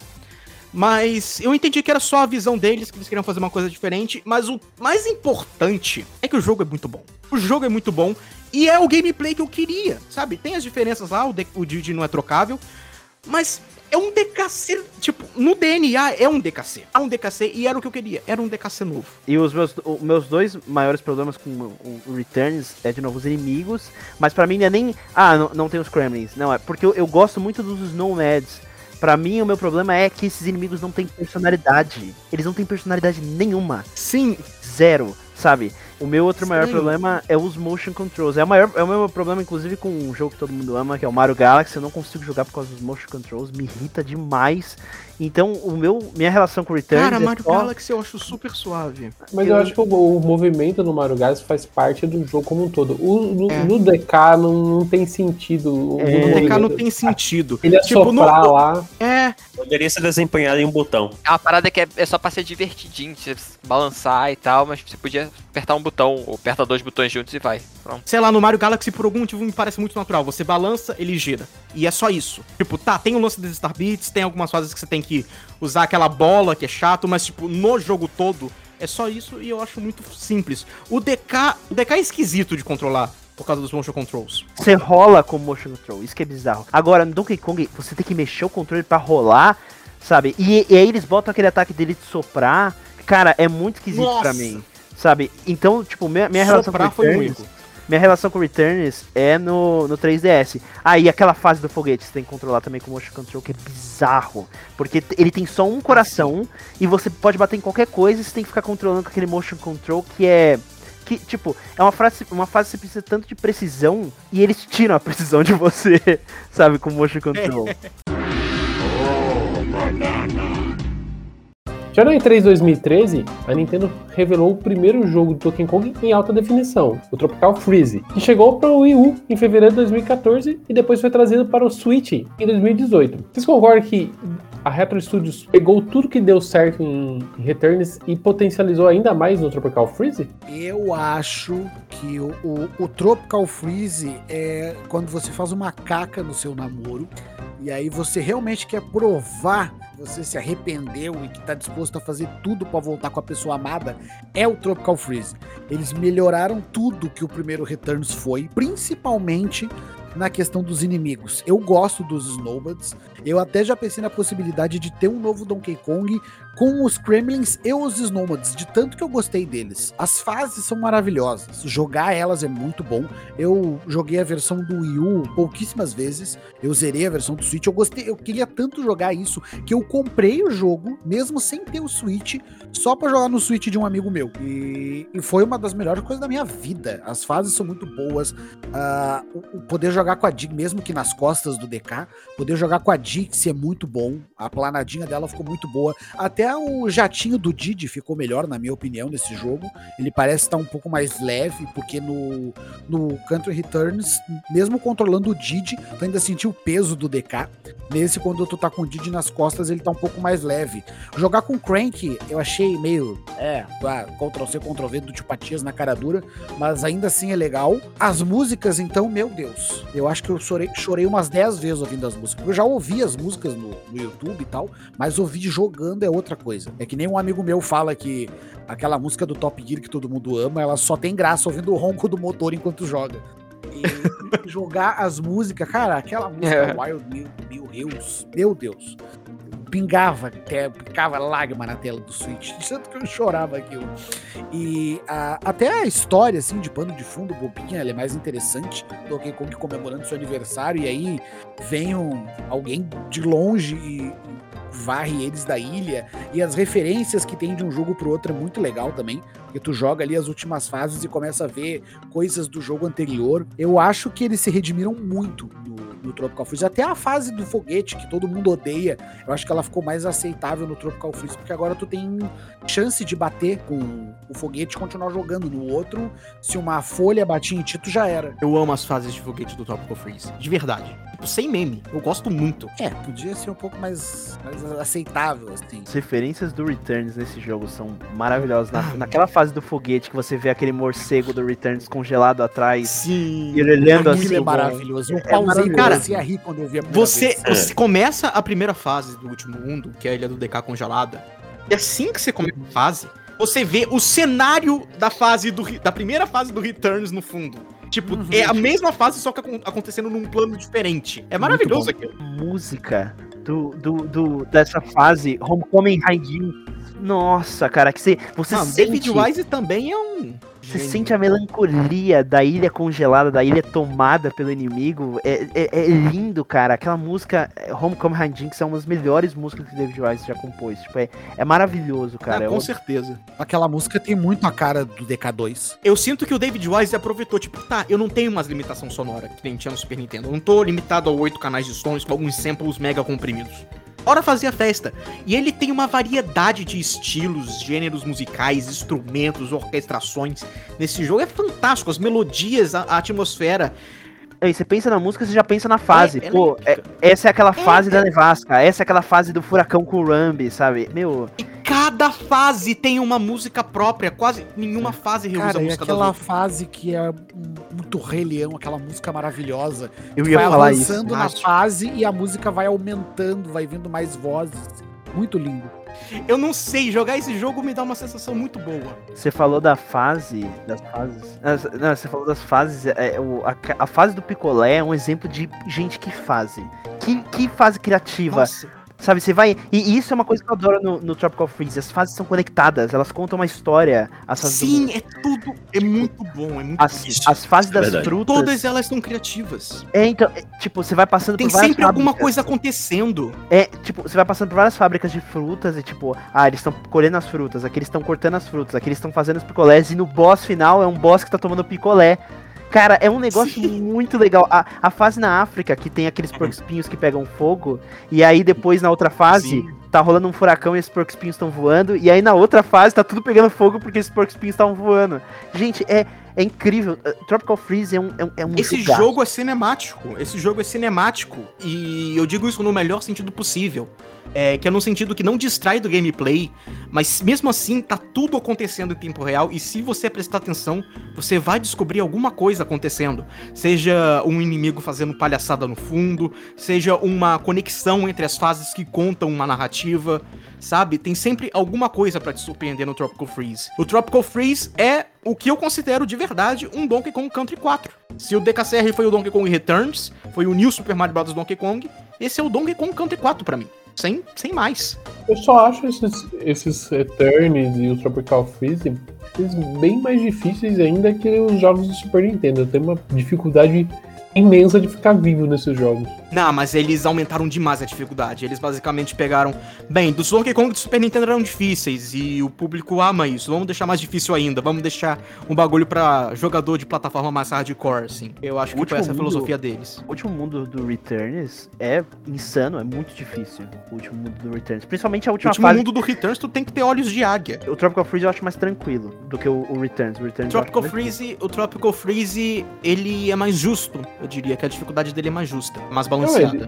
É tão verdade que ele é difícil que até pra relançar pro Switch, eles criaram até adicionaram um personagem a mais, né? O Funk. Criaram o Funk Mode justamente pra tentar deixar um pouco mais simples, pra chamar mais jogadores pra franquia, porque ele é tido como um dos jogos mais desafiadores ali no Wii U. Eu sempre achei o New Funk Mode meio desnecessário, porque o jogo te banha de moedas e você pode comprar um monte de ajuda dentro da loja.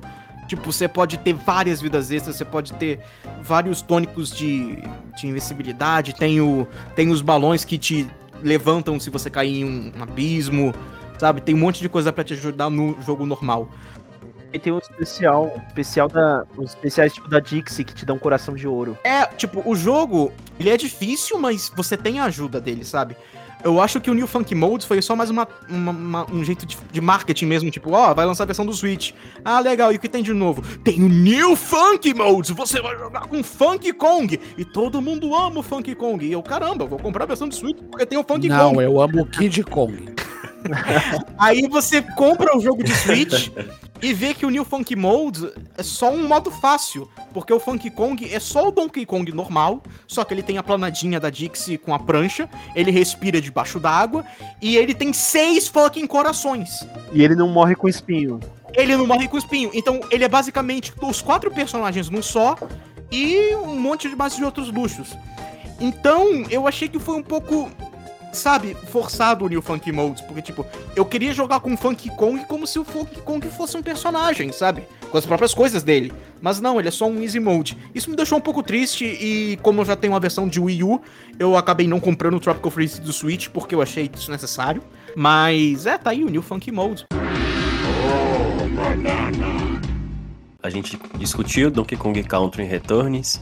Ele marcou o retorno do Donkey Kong a um jogo de plataforma 2D tradicional depois de 14 anos, mas os Kremlings ficaram de fora dele e ficaram de fora em Tropical Freeze. Eu queria saber de vocês, por que vocês acham que o King K. Rool e seus asseclas ficaram distantes dos jogos da Retro Studios e até se esses jogos teriam mais impacto, teriam sido melhor recebidos pelo mercado se os Kremlings estivessem presentes nesse game? Eu acho que os Kremlings só não apareceram porque alguém, eu não vou botar nomes porque uns chutavam que era o Miyamoto, mas teoricamente já foi confirmado que não é, porque alguém não gosta, detesta tudo que foi criado pela Rare. Eles só usam o design da Rare porque ficou muito popular e se eles voltassem as pessoas iam reclamar. E eu acho que aí por conta disso, na série principal, pelo menos, o K. Rool ele não voltou. Eu acho que ele só apareceu ali em Mario Sluggers e etc. porque, vamos botar ali pra ter uma variedade de personagens. Acho que já no Smash já foi uma coisa diferente. Acho que eram jogos terceirizados também, né? Tecnicamente. Mas eu acho que o caso do Smash foi o próprio Sakurai que, tipo, a galera quer o jacaré que grita. É isso que a galera quer, é o jacaré que arrota. Sim. A galera, inclusive, sou muito chateado porque o K. Rool não faz quando apanha no Smash. Mas eu acho que lá nas internas da Nintendo eles não gostam das criações da Rare. E eu não duvido que alguém tinha dito, se tu me botar um jacaré aqui, eu mando toda a tua família embora desse planeta.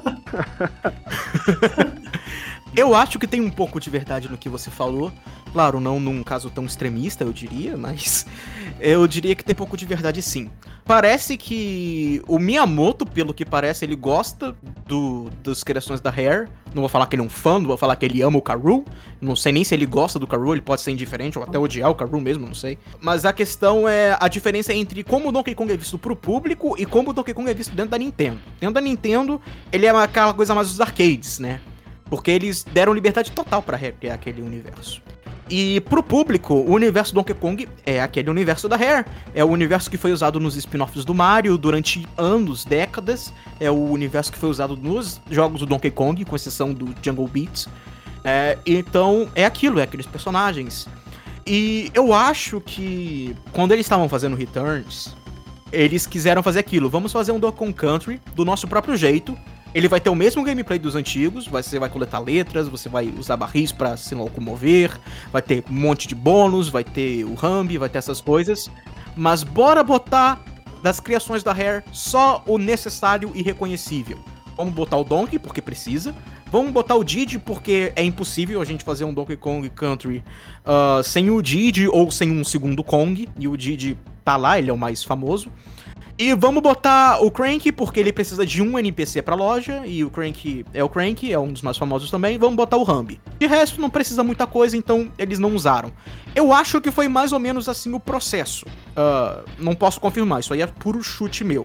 Como os jogos do Donkey Kong estavam sendo feitos ou pela Rare nessa época, né, nos remakes do GBA, ou por outros estúdios que claramente gostavam desse universo da Rare, como a Namco, como a Paon, e aquilo era o universo do DK para as pessoas, eles usaram porque não faria sentido não usar. Seja mainline ou spin-off, é esperado ter o Diddy, ter o K. Rool, ter essas coisas, né? O K. Rool é o Bowser do mundo. O K. Rool é o Bowser, né? Exatamente. Então, era normal. Até essa época, era normal. Tanto que a gente tinha eles nos spin-offs do Mario. O Mario Super Sluggers, por exemplo, tem o K. Rool jogável, os Mario Tennis lá, tem Kremlings no Mario Tennis de GameCube, tem as coisas todas. Tem os Claptraps, tem tudo. A Nintendo não quis usar eles, ou porque não era a criação deles, ou porque eles queriam se distanciar, mas é aquilo, alguma hora você vai ter que ceder ao público, sabe? Você só pode forçar tanto a barra até um certo ponto onde as pessoas vão reclamar. A não ser que você seja o Tanabe, né? Porque aí... Não, peraí. Nós vamos falar mal do amiguinho? Não vamos falar mal do amiguinho. Então, com esse lance todo do K. Rool no Smash e tal, eu acho que se a Nintendo fazer um novo Donkey Kong e, novamente, não ter nada dos jogos da Rare, ter só o mínimo necessário, assim, e talvez uma adição a mais, tipo, eles trazem, sei lá, Candy de volta, eu acho que o povo vai ficar bem, bem chateado. Especialmente depois desses teasers do Mario Odyssey, sabe? Dos nomes, no Smash mesmo, no DLC do Mario Rabbids tem algumas armas que são referências aos amigos animais, tem uma arma do Inguard, uma arma dos Cox, do Wink, que só apareceu no DKC1, sabe? Então tem as referências lá, é como se eles, vamos trazer um pouquinho as coisas da Rare de volta. Eu não sei. O K. Rool é o principal. Os inimigos, no geral, eu acho que devia ser o foco, né? Então, eu acho que o K. Rool agora com o Smash, porque o Smash é o que eles chamam de Kingmaker, né? Ele faz reis. Porque quando acontece no Smash, tipo, o jetpack do Diddy Kong apareceu em outros jogos que antigamente só tinha no 64, sabe? Mas apareceu no Returns. Tipo, acho que o K. Rool agora ele vai virar, tipo... que não dá pra fazer um jogo do Donkey Kong sem K. Rool. Tipo, ele virou essencial agora na listinha da Nintendo. Eu acho que agora tá num nível muito essencial. Eles podem até trazer ele de volta e ele não fazer mais... Mas eu acho que aparecer ele deve. Com certeza. Tem gente que até acha que, tipo, eles podem não trazer ele como vilão, mas vão fazer, tipo, ele tipo um King Diddy. Ele às vezes ajuda o Donkey Kong, sabe? Isso daí a gente, pessoal, falando, tipo... Eu não acho. Eu acho que vai ser um vilão. Fora o visual dele, né? O próprio visual dele é muito mais pesado do que o do D&D, né? É, o negócio do K. Rool, tipo, o pessoal fala, ah, por que o K. Rool rouba as bananas do Donkey Kong? É porque ele odeia o Donkey Kong, ele quer ver o Donkey Kong morrer de fome. Ele simplesmente detesta o Donkey Kong, ele não gosta dele. Tipo, ele não tem um motivo a mais, sabe? Tipo, Bowser sequestra Peach... Porque ou ele gosta dela, ou ele quer dominar o reino dos cogumelos. Não, o K. Rool só não gosta do Donkey Kong. Ele detesta o Donkey Kong. Com e ele base no desenho, então? É. No DKC 3 tem um pouquinho de lore que é muito breve. É tipo, é tão breve que você nem pode saber se é realmente tipo, algo que eles queriam botar ou se era uma piada. Mas que eles falam que teve uma grande guerra entre os Kongs e os Kremlings. Eu duvido que a Nintendo vá reconhecer esse tipo de coisa obscura e simples e breve. E o K. Rool é interessante porque cada jogo que ele aparece, parece que ele vai ficando mais louco, de raiva de ser derrotado por eles. Tanto que no DK64 ele leva pra caramba, porque ele não sequestra ninguém. Quer dizer, ele sequestra no começo, mas o negócio não é que ele sequestra. É, só no seu começo. É, ele quer explodir a ilha do Donkey Kong, ele não aguenta mais, sabe, ser humilhado e ele detesta ele, sabe. E é nada mais justo, visto que eles afundaram a ilha dele, né? É, então. E é o Final Smash dele, né? Agora, deixa eu ser positivo aqui em relação ao futuro dos Kremlin. Eu tenho quase certeza que teve uma entrevista de desenvolvimentos no Donkey Kong Country Returns que a Retro Studios matou no peito essa opção de não ter colocado os Kremlins. Falou, olha, não tem Kremlin aqui porque nós quisemos ter liberdade criativa para criar os nossos próprios vilões. Então, assim, se isso for verdade, se minha memória não me trai, isso é um indicativo de que, pelo menos desde 2010, a Nintendo poderia até ter essas questões que teve no Jungle Beat, mas a decisão de não usar os Kremlins não partiu dela. Especialmente pelo fato dela ter pedido e aprovado, especificamente, um Donkey Kong Country ao molde das antigas. Tipo, só o fato de ter o Diddy e o Cranky lá, e o Rambi, tipo, já vencemos, sabe? Nesse caso. Mostra que a Nintendo tá... Não, tá certo, vamos trazer Donkey Kong como as pessoas querem. O lance dos Kremlings parece que foi algo mais à parte. E é uma coisa, né, porque faz tanta falta, que, tipo, tem muita gente que não prestou atenção nesses spin-offs, ou porque nunca jogou, ou porque nunca chegou a prestar atenção mesmo nesses detalhes. Então não sabia que os Kremlins estavam lá, que os outros personagens estavam lá, ou então não jogaram os Donkey Kong, ou o DK Jungle Climber, ou o King of Swing, ou o Barrel Blast.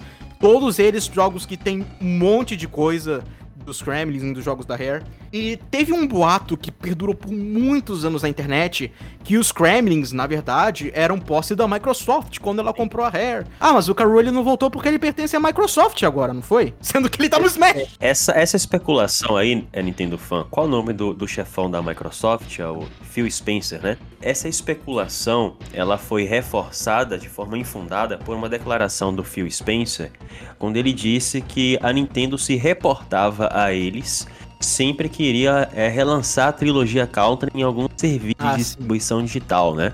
E isso acendeu a chama, falar, tá vendo? É porque os Kremlins pertencem à Microsoft. Na verdade, depois de algumas investigações, muita gente concluiu que, na verdade, isso diz respeito ao fato da trilogia Country ter referências, além da logo da Rare, a propriedades intelectuais da Rare, como o Killing Instinct, né? O DK64 mesmo, eu lembro que eu fiquei muito surpreso quando ele lançou no Virtual Console do Wii U, porque era um jogo que eu achava que ele nunca ia ser relançado, a não ser que ele fosse extremamente modificado, porque tem itens que são moedas da Rare, né? Tipo, tem itens que são da Rare, tem o Jetpack, que é um jogo, né, da Rare. Então, ou eles modificariam o jogo pro relançamento, ou ele nunca ia ser relançado. Então, tipo, a Nintendo, ela precisa da permissão da Rare pra relançar esses jogos, assim, mas não é porque ela não tenha os direitos do jogo, é mais por causa da questão do logotipo da Rare, né, da marca da Rare que tá lá, e por causa dessas propriedades da Rare, que a Rare gostava de misturar tudo, né. E a Rare tem vários códigos originais, vários assets originais da trilogia. E isso daí, inclusive, tem a Rare, o Phil Spencer já falou que a Rare, por exemplo, a refazer o Perfect Dark, o remaster do Perfect Dark, o do Banjo-Kazooie e do Banjo-Tooie pro Xbox 360, eles também falaram com a Nintendo, porque os direitos também ficam, assim, tem coisinhas pequenininhas que eles precisam só falar, posso? Pode. Tipo, o Banjo-Kazooie, inclusive, a franquia era da Nintendo, era uma propriedade da Nintendo, só que a Nintendo trocou, porque na época os direitos eram muito confusos, alguns personagens do Donkey Kong 64 eram da Rare, tipo, eles não achavam que iam separar. E aí, tanto que o Diddy Kong Racing é um limbo gigante. O Diddy Kong Racing tá um limbo pra sempre. Eles só vão poder relançar a versão de DS pra sempre. Porque o jogo é direito da Microsoft, a marca é da Nintendo, tem personagens da Nintendo. O protagonista Kong, é da Nintendo. E o Crusher. Só que o resto do elenco de personagens é tudo da Rare. E na época, quando eles fizeram, o Banjo era da Nintendo. Tipo, o elenco do Diddy Kong Racing, a maioria dos personagens ali são 100% da Rare. Ou seja, são 100% da Microsoft. Tanto que o reloginho, o TT, ele ia aparecer no Sea of Thieves, né, da Microsoft. Só que acontece, eles não têm cara, você não reconhece eles. Só que o Banjo, você reconhece ele como uma personagem hoje em dia da Xbox. Então aí você vai lançar no console da Nintendo, não fazia sentido. Só que aí o remake confundiu mais as coisas, porque o remake é metade dos dois. É metade da Nintendo e metade da Microsoft. Quando o jogo de 64, o jogo em si é da Microsoft, entendeu? Não tem o Banjo no remake, mas tem o Tip Top, que é um personagem do Banjo. Exatamente. Então...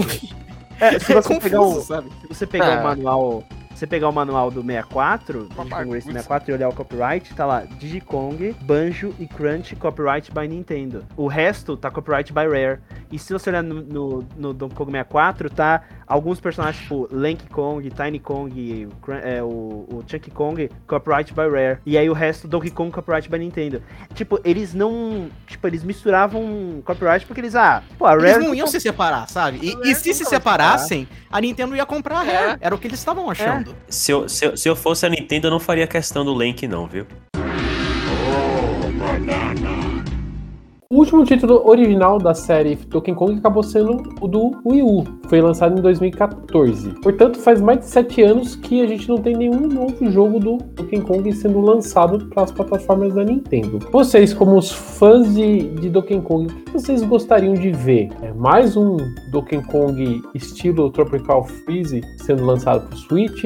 Um verdadeiro Donkey Kong Country reutilizando K. Rool, Kremlings, igual a gente tinha lá pro Super Nintendo, ou uma nova tentativa de levar o Donkey Kong para um universo 3D, assim como a gente teve no Donkey Kong 64. Eu adoraria que aquele rumor do Donkey Kong feito pela equipe do Mario Odyssey fosse verdade. Um Donkey Kong 3D, estilo Odyssey, eu queria ver como é que ficaria.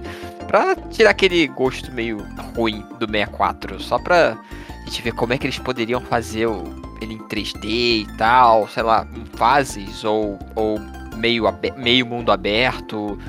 Eu acho também que o Donkey Kong 3D merece uma segunda chance.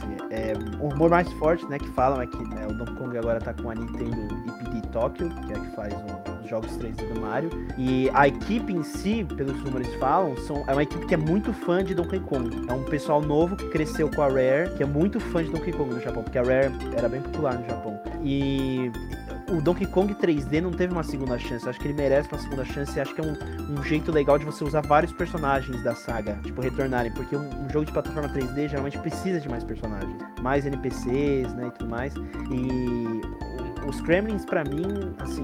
Os Kremlings em si eu não tenho tanta certeza, mas o K. Rool volta, com certeza. Com certeza, assim... Pô, mas não faz sentido trazer o K. Rool e não trazer os Kremlings. Não faria sentido... Os Kremlins eu tô, tipo, 98%. Volta todo mundo. Eles voltam. O K. Rool é 100%, sabe? Pra mim, o K. Rool não tem como eles ignorarem o Smash Bros, sabe? E a popularidade do K. Rool. Então eu acho que ele volta. E a Nintendo tá com um push bem grande de fazer Donkey Kong ser uma franquia grande de novo, como era antes. O parque, eles separaram o merchandising, que antigamente o merchandising do Donkey Kong era Mario e Donkey Kong. Eles separaram agora. Donkey Kong tem merchandising separado. Tanto que tem vários mercenários que estão saindo que eles estão usando o K. Rool, que o pessoal ficou esquisito isso aí. E a expansão lá do parque da Nintendo no Japão, que vai ser do Donkey Kong, o Smash Ultimate, e agora sai um rumor, o mesmo cara que tava falando esse rumor, que fez popular esse rumor do Donkey Kong novo que vai ter em Tóquio, já faz um tempo. Quem é fã de Donkey Kong já faz um tempo que sabe desse rumor. Quem tá na comunidade do DK tá ouvindo esses boatos desde 2018, basicamente. Exatamente. O DK Vine fala muito tempo desse boato. Muito tempo. Mas agora saiu um rumor de que Donkey Kong vai ter uma série de animação, cara. Outra. Então acho que... Olha, seria a primeira vez que a gente teria uma série de animação do Donkey Kong, né? Porque a anterior ela foi atuada. É verdade. Então eu acho que a Nintendo... Eles eles estão tentando tornar o Donkey Kong, tipo, uma das franquias As dela, sabe? Tipo, o que aconteceu com... O que eles estão fazendo com o Metroid agora também, que eles estão dando um push muito forte pra Metroid, porque várias franquias que a Nintendo desconsiderava, tipo Fire Emblem, tão gigante, Fire Emblem, Animal Crossing, então é possível. E o Switch tem uma... F-Zero Star Fox desse ciclo disso. E Pikmin também. Mas o Switch tem um... O Switch tem acho que ele é um sistema que é muito bom pra você revitalizar franquias assim, porque elas vendem no Switch. Fala, o Alex, o que você acha também? Ah, eu tô tão triste que o Donkey Kong não apareceu na E3, só de ver aquele macaco dentro daquela bola nojenta, já me dá um desgosto. Pô, Super Monkey Ball é bacana, não, pô. Não é isso, não me lembre disso. Eu, como um fã, dentro de mim, eu acredito que esse novo projeto aí de revitalizar Donkey Kong, de transformar numa marca boa, com um parque, com desenhos, com jogos, eu acredito que isso possa ser verdade, mas no fundo ali eu acho que não vai passar de mais um jogo que vai sair e que vai ficar naquele momento ali, vão passar mais 8 anos até a gente ter outro jogo. Claro, não é isso que eu quero. Por mim, a gente já estaria num quarto return, sei lá, alguma coisa do tipo, ou com jogos diferentes. Eu adoraria que jogos do passado voltassem, sabe? Ter um novo Diddy Kong Racing, ter um novo Jungle Climber, ter alguma coisa diferente, um novo Donkey Kong 3D também. Eu acho que Donkey Kong ele merece, tá? Ter um novo título 3D melhor do que o 64, uma pegada meio Odyssey, assim. Imagina um Donkey Kong RPG. Eu piro muito, pode me chamar de louco, mas, cara, me chama de louco, mas pra mim Donkey Kong, Kirby e Star Fox podem ter RPG perfeitamente. Assim como eu sou aqueles caras que acreditam em Paper Zelda. E tem uma coisa que foi aqui no Ultra N que eu ouvi, eu não me lembro em qual episódio foi e quem falou exatamente, mas um Donkey Kong 3D numa pegada Mario 3D World, cara, aquilo me abriu assim um mundo de possibilidades. Eu acho que ia cair muito bem um Donkey Kong nesse estilo. Ser um 2D e meio e não totalmente 3D? É, uma coisa assim 3D visto meio que de cima, assim... É, a fase aberta, sabe? Então você quer um jogo do Donkey Kong e do Crash? Talvez, pode ser. Mas você acabou de falar que o Returns já é o Donkey Kong do Crash? Sim, mas é porque o Donkey Kong Returns é genérico. Mas assim, como fã, eu acredito que Donkey Kong ele vai voltar com tudo. Agora, como alguém que conhece a Nintendo, eu acho que se ele vier, não vai passar de mais um episódio. E quero muito que os Kremlings voltem. Se tiver um novo Donkey Kong sem Kremlings, mesmo que ele seja um Tropical Freeze 2.0, eu não vou comprar. Eu vou ficar muito puto. A minha maior preocupação é mais ou menos essa mesma que o Alex falou. De a gente ter um jogo novo e que seja o melhor Donkey Kong de todos os tempos e a gente ficar mais 8 anos sem nenhum jogo. É porque o Donkey Kong tá sem casa. Esses boatos que a Nintendo vai fazer um Donkey Kong novo e tal. Mas isso não é garantia que a gente vai ter jogo Donkey Kong com frequência agora. E é o maior tempo de espera que a gente ficou sem um jogo do Donkey Kong desde a época do arcade até o Super Nintendo. Até o Metroid tá com casa, né? Donkey Kong tá sem casa até hoje. Pois é. Isso que o pessoal fala que Metroid é uma franquia que a Nintendo não dá importância, mas isso se desse importância, né? O DK, ele teve muito jogo, muita gente pula direto do Donkey Kong 64 pro Donkey Kong Country Returns. E eu entendo. Mas ele tecnicamente teve vários jogos entre esses. Sem contar as aparições nos jogos do Mario, que tá bom, continuam. Com menos referências aos jogos do DK, mas continuam acontecendo.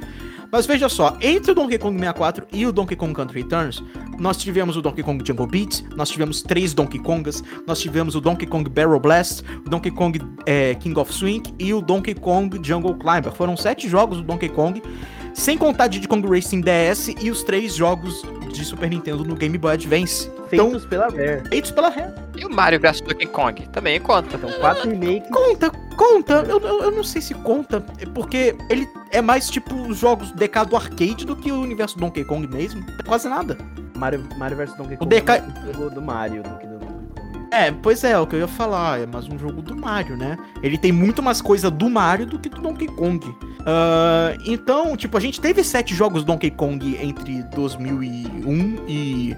entre 1998 e 2010.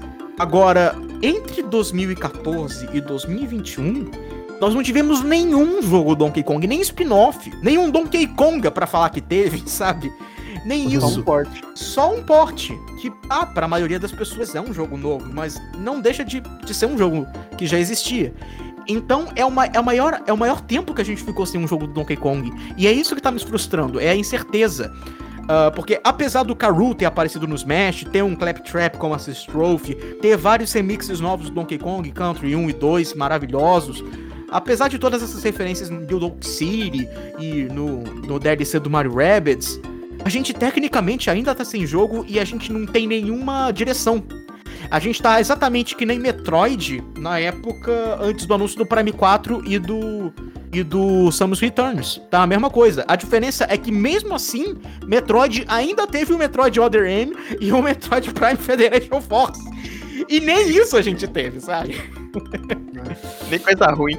Nem coisa ruim a gente teve. É, e a gente tem que colocar aí o Mario Kart Mobile lá, aquele gacha que suga dinheiro. Ele tem a maior representação de Donkey Kong que a gente já teve. Porque tem o Funk, tem a Dixie, tem o Diddy Kong, tem o Donkey Kong Jr. De fato.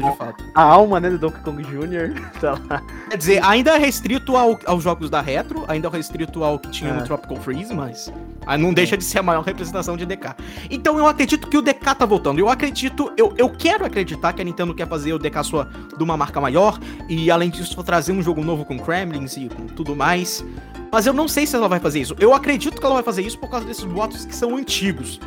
Muita gente acha que a gente tá pilhando num boato recente, que foi feito só pelo Zippo, mas não, isso é coisa velha de várias sources, e nenhuma delas prometeu o que ia acontecer na E3, a propósito. A gente se antecipou um pouco, talvez. Mas eu acredito que vem o DK novo. O meu medo é só esse. Eles fazerem esse DK novo e independente dele vender bem ou não, dele ser bem avaliado ou não, ele simplesmente, fizemos o DK novo, bota ele na geladeira por mais 10 anos. Mas eu acho que o que vocês falaram, o Donkey Kong é uma série extremamente importante. Ela moldou a Nintendo com o que ela vem de Donkey Kong, então eu acho que apesar da Nintendo tratar Donkey Kong de uma forma um pouco estranha, ela sabe da importância da série. Até a gente sabe que o parque japonês da Nintendo vai receber um espaço dedicado a Donkey Kong, então faz todo sentido ela reviver Donkey Kong, ela precisa reviver Donkey Kong até para vender depois coisas nesse parque. Em relação ao projeto, eu tenho certeza que o Neca vem logo, assim. Mas o que eu seria. Eu tenho medo de ter só o DK nesse parque. Não tem nem o Diddy. É sério. É um medo real que eu tenho. O Funk tá no conceito de arte. Mas eu queria ter um Donkey Kong 3D. Eu queria que. Todas as séries da Nintendo, a Nintendo consegue ter a versão 3D e a versão 2D. A versão 3D e a versão 2D. Kirby nunca teve. Até tem. Se você for ver, tem. É verdade, né? Não tem mundo aberto, você fala, né? Não, Kirby nunca teve um jogo 3D próprio. A gente teve um glimpse do que poderia ser um Kirby 3D no Kirby Ride, mas verdade. De corrida. Tem o Kirby Battle Royale, que ele tecnicamente tem uma apresentação 3D, mas ele é visto de cima. E tem o Kirby's Blowout Blast, que ele é 3D, mas ele é um joguinho de high score. O Kirby você passa das fases e tem que fazer combo. Eu quero acreditar nesses rumores, apesar de que a minha fonte... a pessoa que eu tenho como uma fonte mais segura, que é a Emily Rogers, ela disse que não ouviu dizer sobre esse rumor, apesar de não ter dito também que ele não é verdadeiro. O que eu acredito que a Nintendo pode fazer, as habilidades e as deficiências, ou pelo menos o que a Nintendo precisa aprender em relação a Donkey Kong. Vantagens de ter um novo Donkey Kong desenvolvido pela Nintendo. Chama-se jogabilidade e gameplay, que é a especialidade da Nintendo. O que eu acho que eles vão revisar em relação aos dois jogos da Retro Studios, se esse projeto for real mesmo. Principalmente a questão da responsividade dos controles e o pulo do Donkey Kong, que era muito pesado. Eu acho que esse detalhe... Eu ouvi muita gente criticando os Donkey Kong originais da Retro Studios por conta disso. Eu acho que a Nintendo tem muita experiência e habilidade em deixar o controle mais fluido. É o que eu espero desse novo Donkey Kong que a Nintendo vai revisar. E também pela capacidade dela, até mesmo pela proximidade do time de Mario Odyssey, de estar muito acostumado com diversas transformações e bônus games, é que a gente vai ter mais os parceiros animais e mais bônus no estilo do que era no passado, em vez daquela repetição, que foram os dois jogos da Retro Studios. O que honestamente me preocupa em relação a um Donkey Kong pela IP de Tóquio é uma questão que, na minha concepção, a Nintendo não é... Esse time em si não é muito conhecido, apesar da evolução que nós vimos em Super Mario Odyssey, que chama World Building. Os jogos do Mario, geralmente, principalmente o Mario Galaxy, são amontoados de plataforma solta no espaço, com pouca intenção de dar coerência a que você está passando. É basicamente um jogo de obstáculo em vez de uma aventura, por assim dizer. E Donkey Kong Jungle Beat foi exatamente isso e muito mais caricato, tá? Você tem gelatinas flutuando no meio do cenário, cordas que não se ligam em nenhum lugar no ponto. E Donkey Kong Country não é assim. Não é assim na Rare e não é assim na Retro Studios.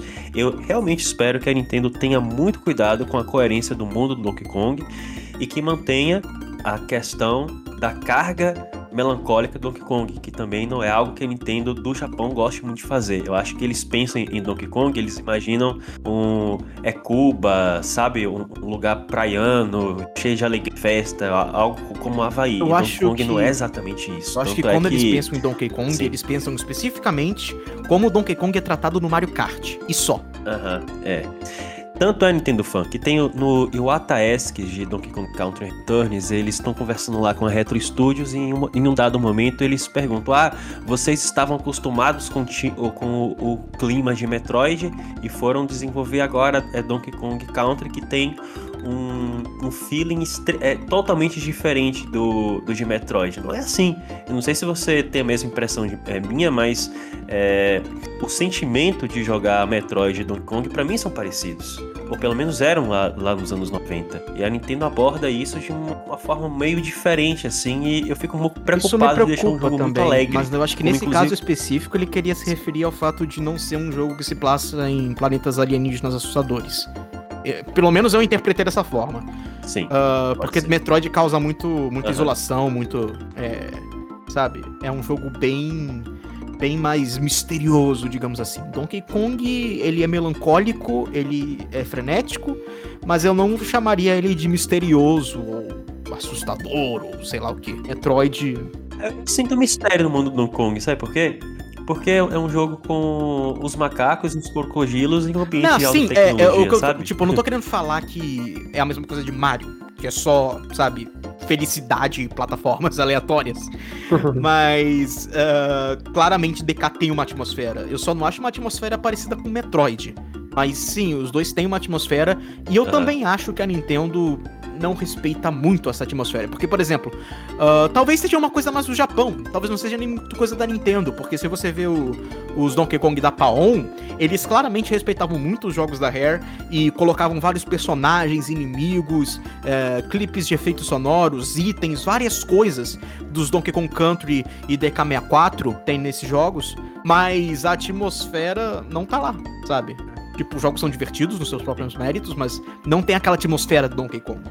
Então talvez seja até uma coisa mais cultural mesmo. Então, eu acho que é o mesmo motivo que dizem, né, que a Bandai tava fazendo o Metroid Prime 4, é o mesmo motivo que o Metroid Prime teve que mudar de volta pra Retro. Eu acho que os japoneses meio que não pegaram o jeito do Prime 4, tava muito diferente dos outros Primes, que é um jogo mais ocidental. Eu tenho muito esse medo com Donkey Kong de os japoneses não entenderem Donkey Kong, sabe? Porque sempre Donkey Kong tá com os ocidentais, só naquela época esquisita dele que ele tava com os japoneses. E não é uma época ruim, a Payon, como você falou, a Payon era fanservice na veia. Eles claramente adoravam as criações da Rare, mas a atmosfera some. Não tem a atmosfera melancólica que tem nos Donkey Kongs, nos Super Nintendo e... Sim.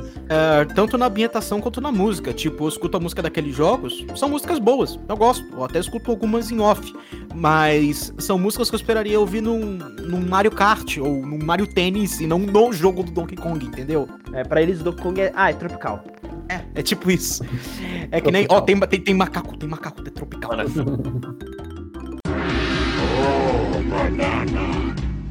A gente perguntou nas redes sociais do Ultra N Podcast qual é o melhor jogo da franquia Donkey Kong. E em terceiro lugar ficou Donkey Kong Country 3, com 17% dos votos. O Tropical Freeze ficou em segundo lugar com 24%. E, claro, o queridinho, o Country 2, ficou com 43% em primeiro lugar. É uma votação pra descobrir quem era o terceiro lugar, né? Só isso.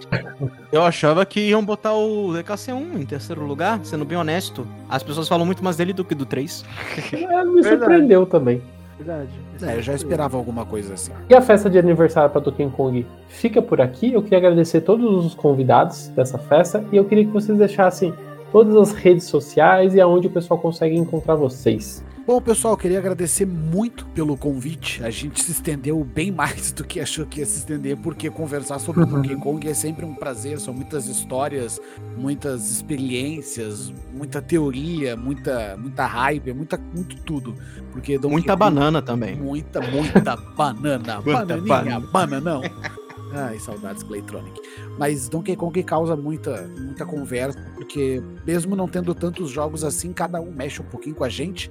Se vocês quiserem me encontrar, basta procurar por Conhecendo e Desvendando Jogos, ou bota Alexandre Magalhães no YouTube, vocês vão achar lá o meu canal, que eu faço uma série que leva o nome do canal, Conhecendo e Desvendando, onde eu pego jogos, na grande maioria clássicos, e faço o que eu chamo de um mini documentário sobre. Eu conto a história, falo da produção, mostro a versão beta, falo da jogabilidade, falo da trilha sonora. Também tem alguns outros vídeos mais avulsos, muito sobre o universo Donkey Kong. Eu já falei da família Kong, já falei do David Wise, já falei das fases mais difíceis, já falei de... das bananas. Vou fazer um vídeo falando sobre as bananas, bem lembrado. Vou fazer falando sobre a origem da banana. Boa.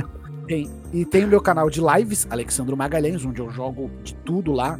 Nosso querido Nintendo Fã tá sempre presente lá me xingando quando eu jogo mal. E se quiserem me encontrar nas redes sociais também, só procurar lá, Alexandre Magalhães. A rede social que eu mais uso é o Twitter. Eu uso o Twitter bem mais do que eu deveria, na verdade. Então me procurem lá, que eu tô sempre interagindo com o pessoal, respondo mensagem, respondo tweet. Sou um cara bem acessível. Então, eu tenho um canal no YouTube chamado Nintendo Fã, onde eu faço reviews de jogos, lançamentos, normalmente. Faço alguns vídeos avulsos, como Top 10 e algumas outras coisinhas. Faço vídeo de reação dos Nintendo Direct. Eu não costumo postar com muita frequência, porque meu canal é mais um hobby mesmo, não é que nem o Alex, que tá sempre postando vídeo. Mas eu tô lá e eu também tenho um Twitter, que eu posto muita opinião controversa lá sobre videogames, que as pessoas amam, as pessoas odeiam, porque as pessoas não conseguem simplesmente jogar os videogames, elas têm que amar ou odiar, que é nfan, underline oficial com 2 Fs, official, que nem em inglês.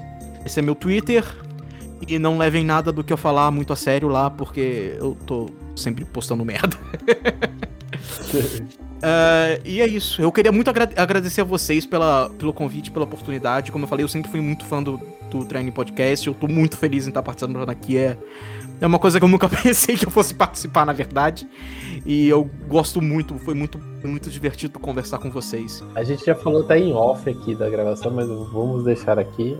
A gente se espelha muito no conteúdo de vocês e pra gente é gostoso ter vocês aqui participando junto. Então volte sempre, com certeza a gente vai tentar convidar mais vocês. Obrigado. Diego, e você? Onde o pessoal consegue te encontrar? Bom, eu queria agradecer aí de novo o convite, né? Porque eu aqui tô com tanta gente aqui que eu admiro, que eu consumo conteúdo, eu tô super feliz de ter participado e também falado bastante de Donkey Kong, sobre Rare também, né, que eu adoro tanto. E se o pessoal quiser checar minhas redes sociais, aí eu tenho o Twitter, né, basicamente só o Twitter. O pessoal pode me achar no @crystalkenobi com Y, Crystal e Kenobi com K, de Obi-Wan Kenobi. Eu basicamente só falo de Rare, opiniões controversas também sobre jogos da Nintendo, como eu não gostar de Super Mario Galaxy, que é uma coisa que muita gente... Mas aí é controverso até demais, amigo. Então, o pessoal fica... Quê? Como assim? Você se chama de fã da Nintendo? Ou falando de... reclamando de Disney, novela e Godzilla. Então, se o pessoal quiser me chegar lá... Eu basicamente falo muito mais de Rare, então...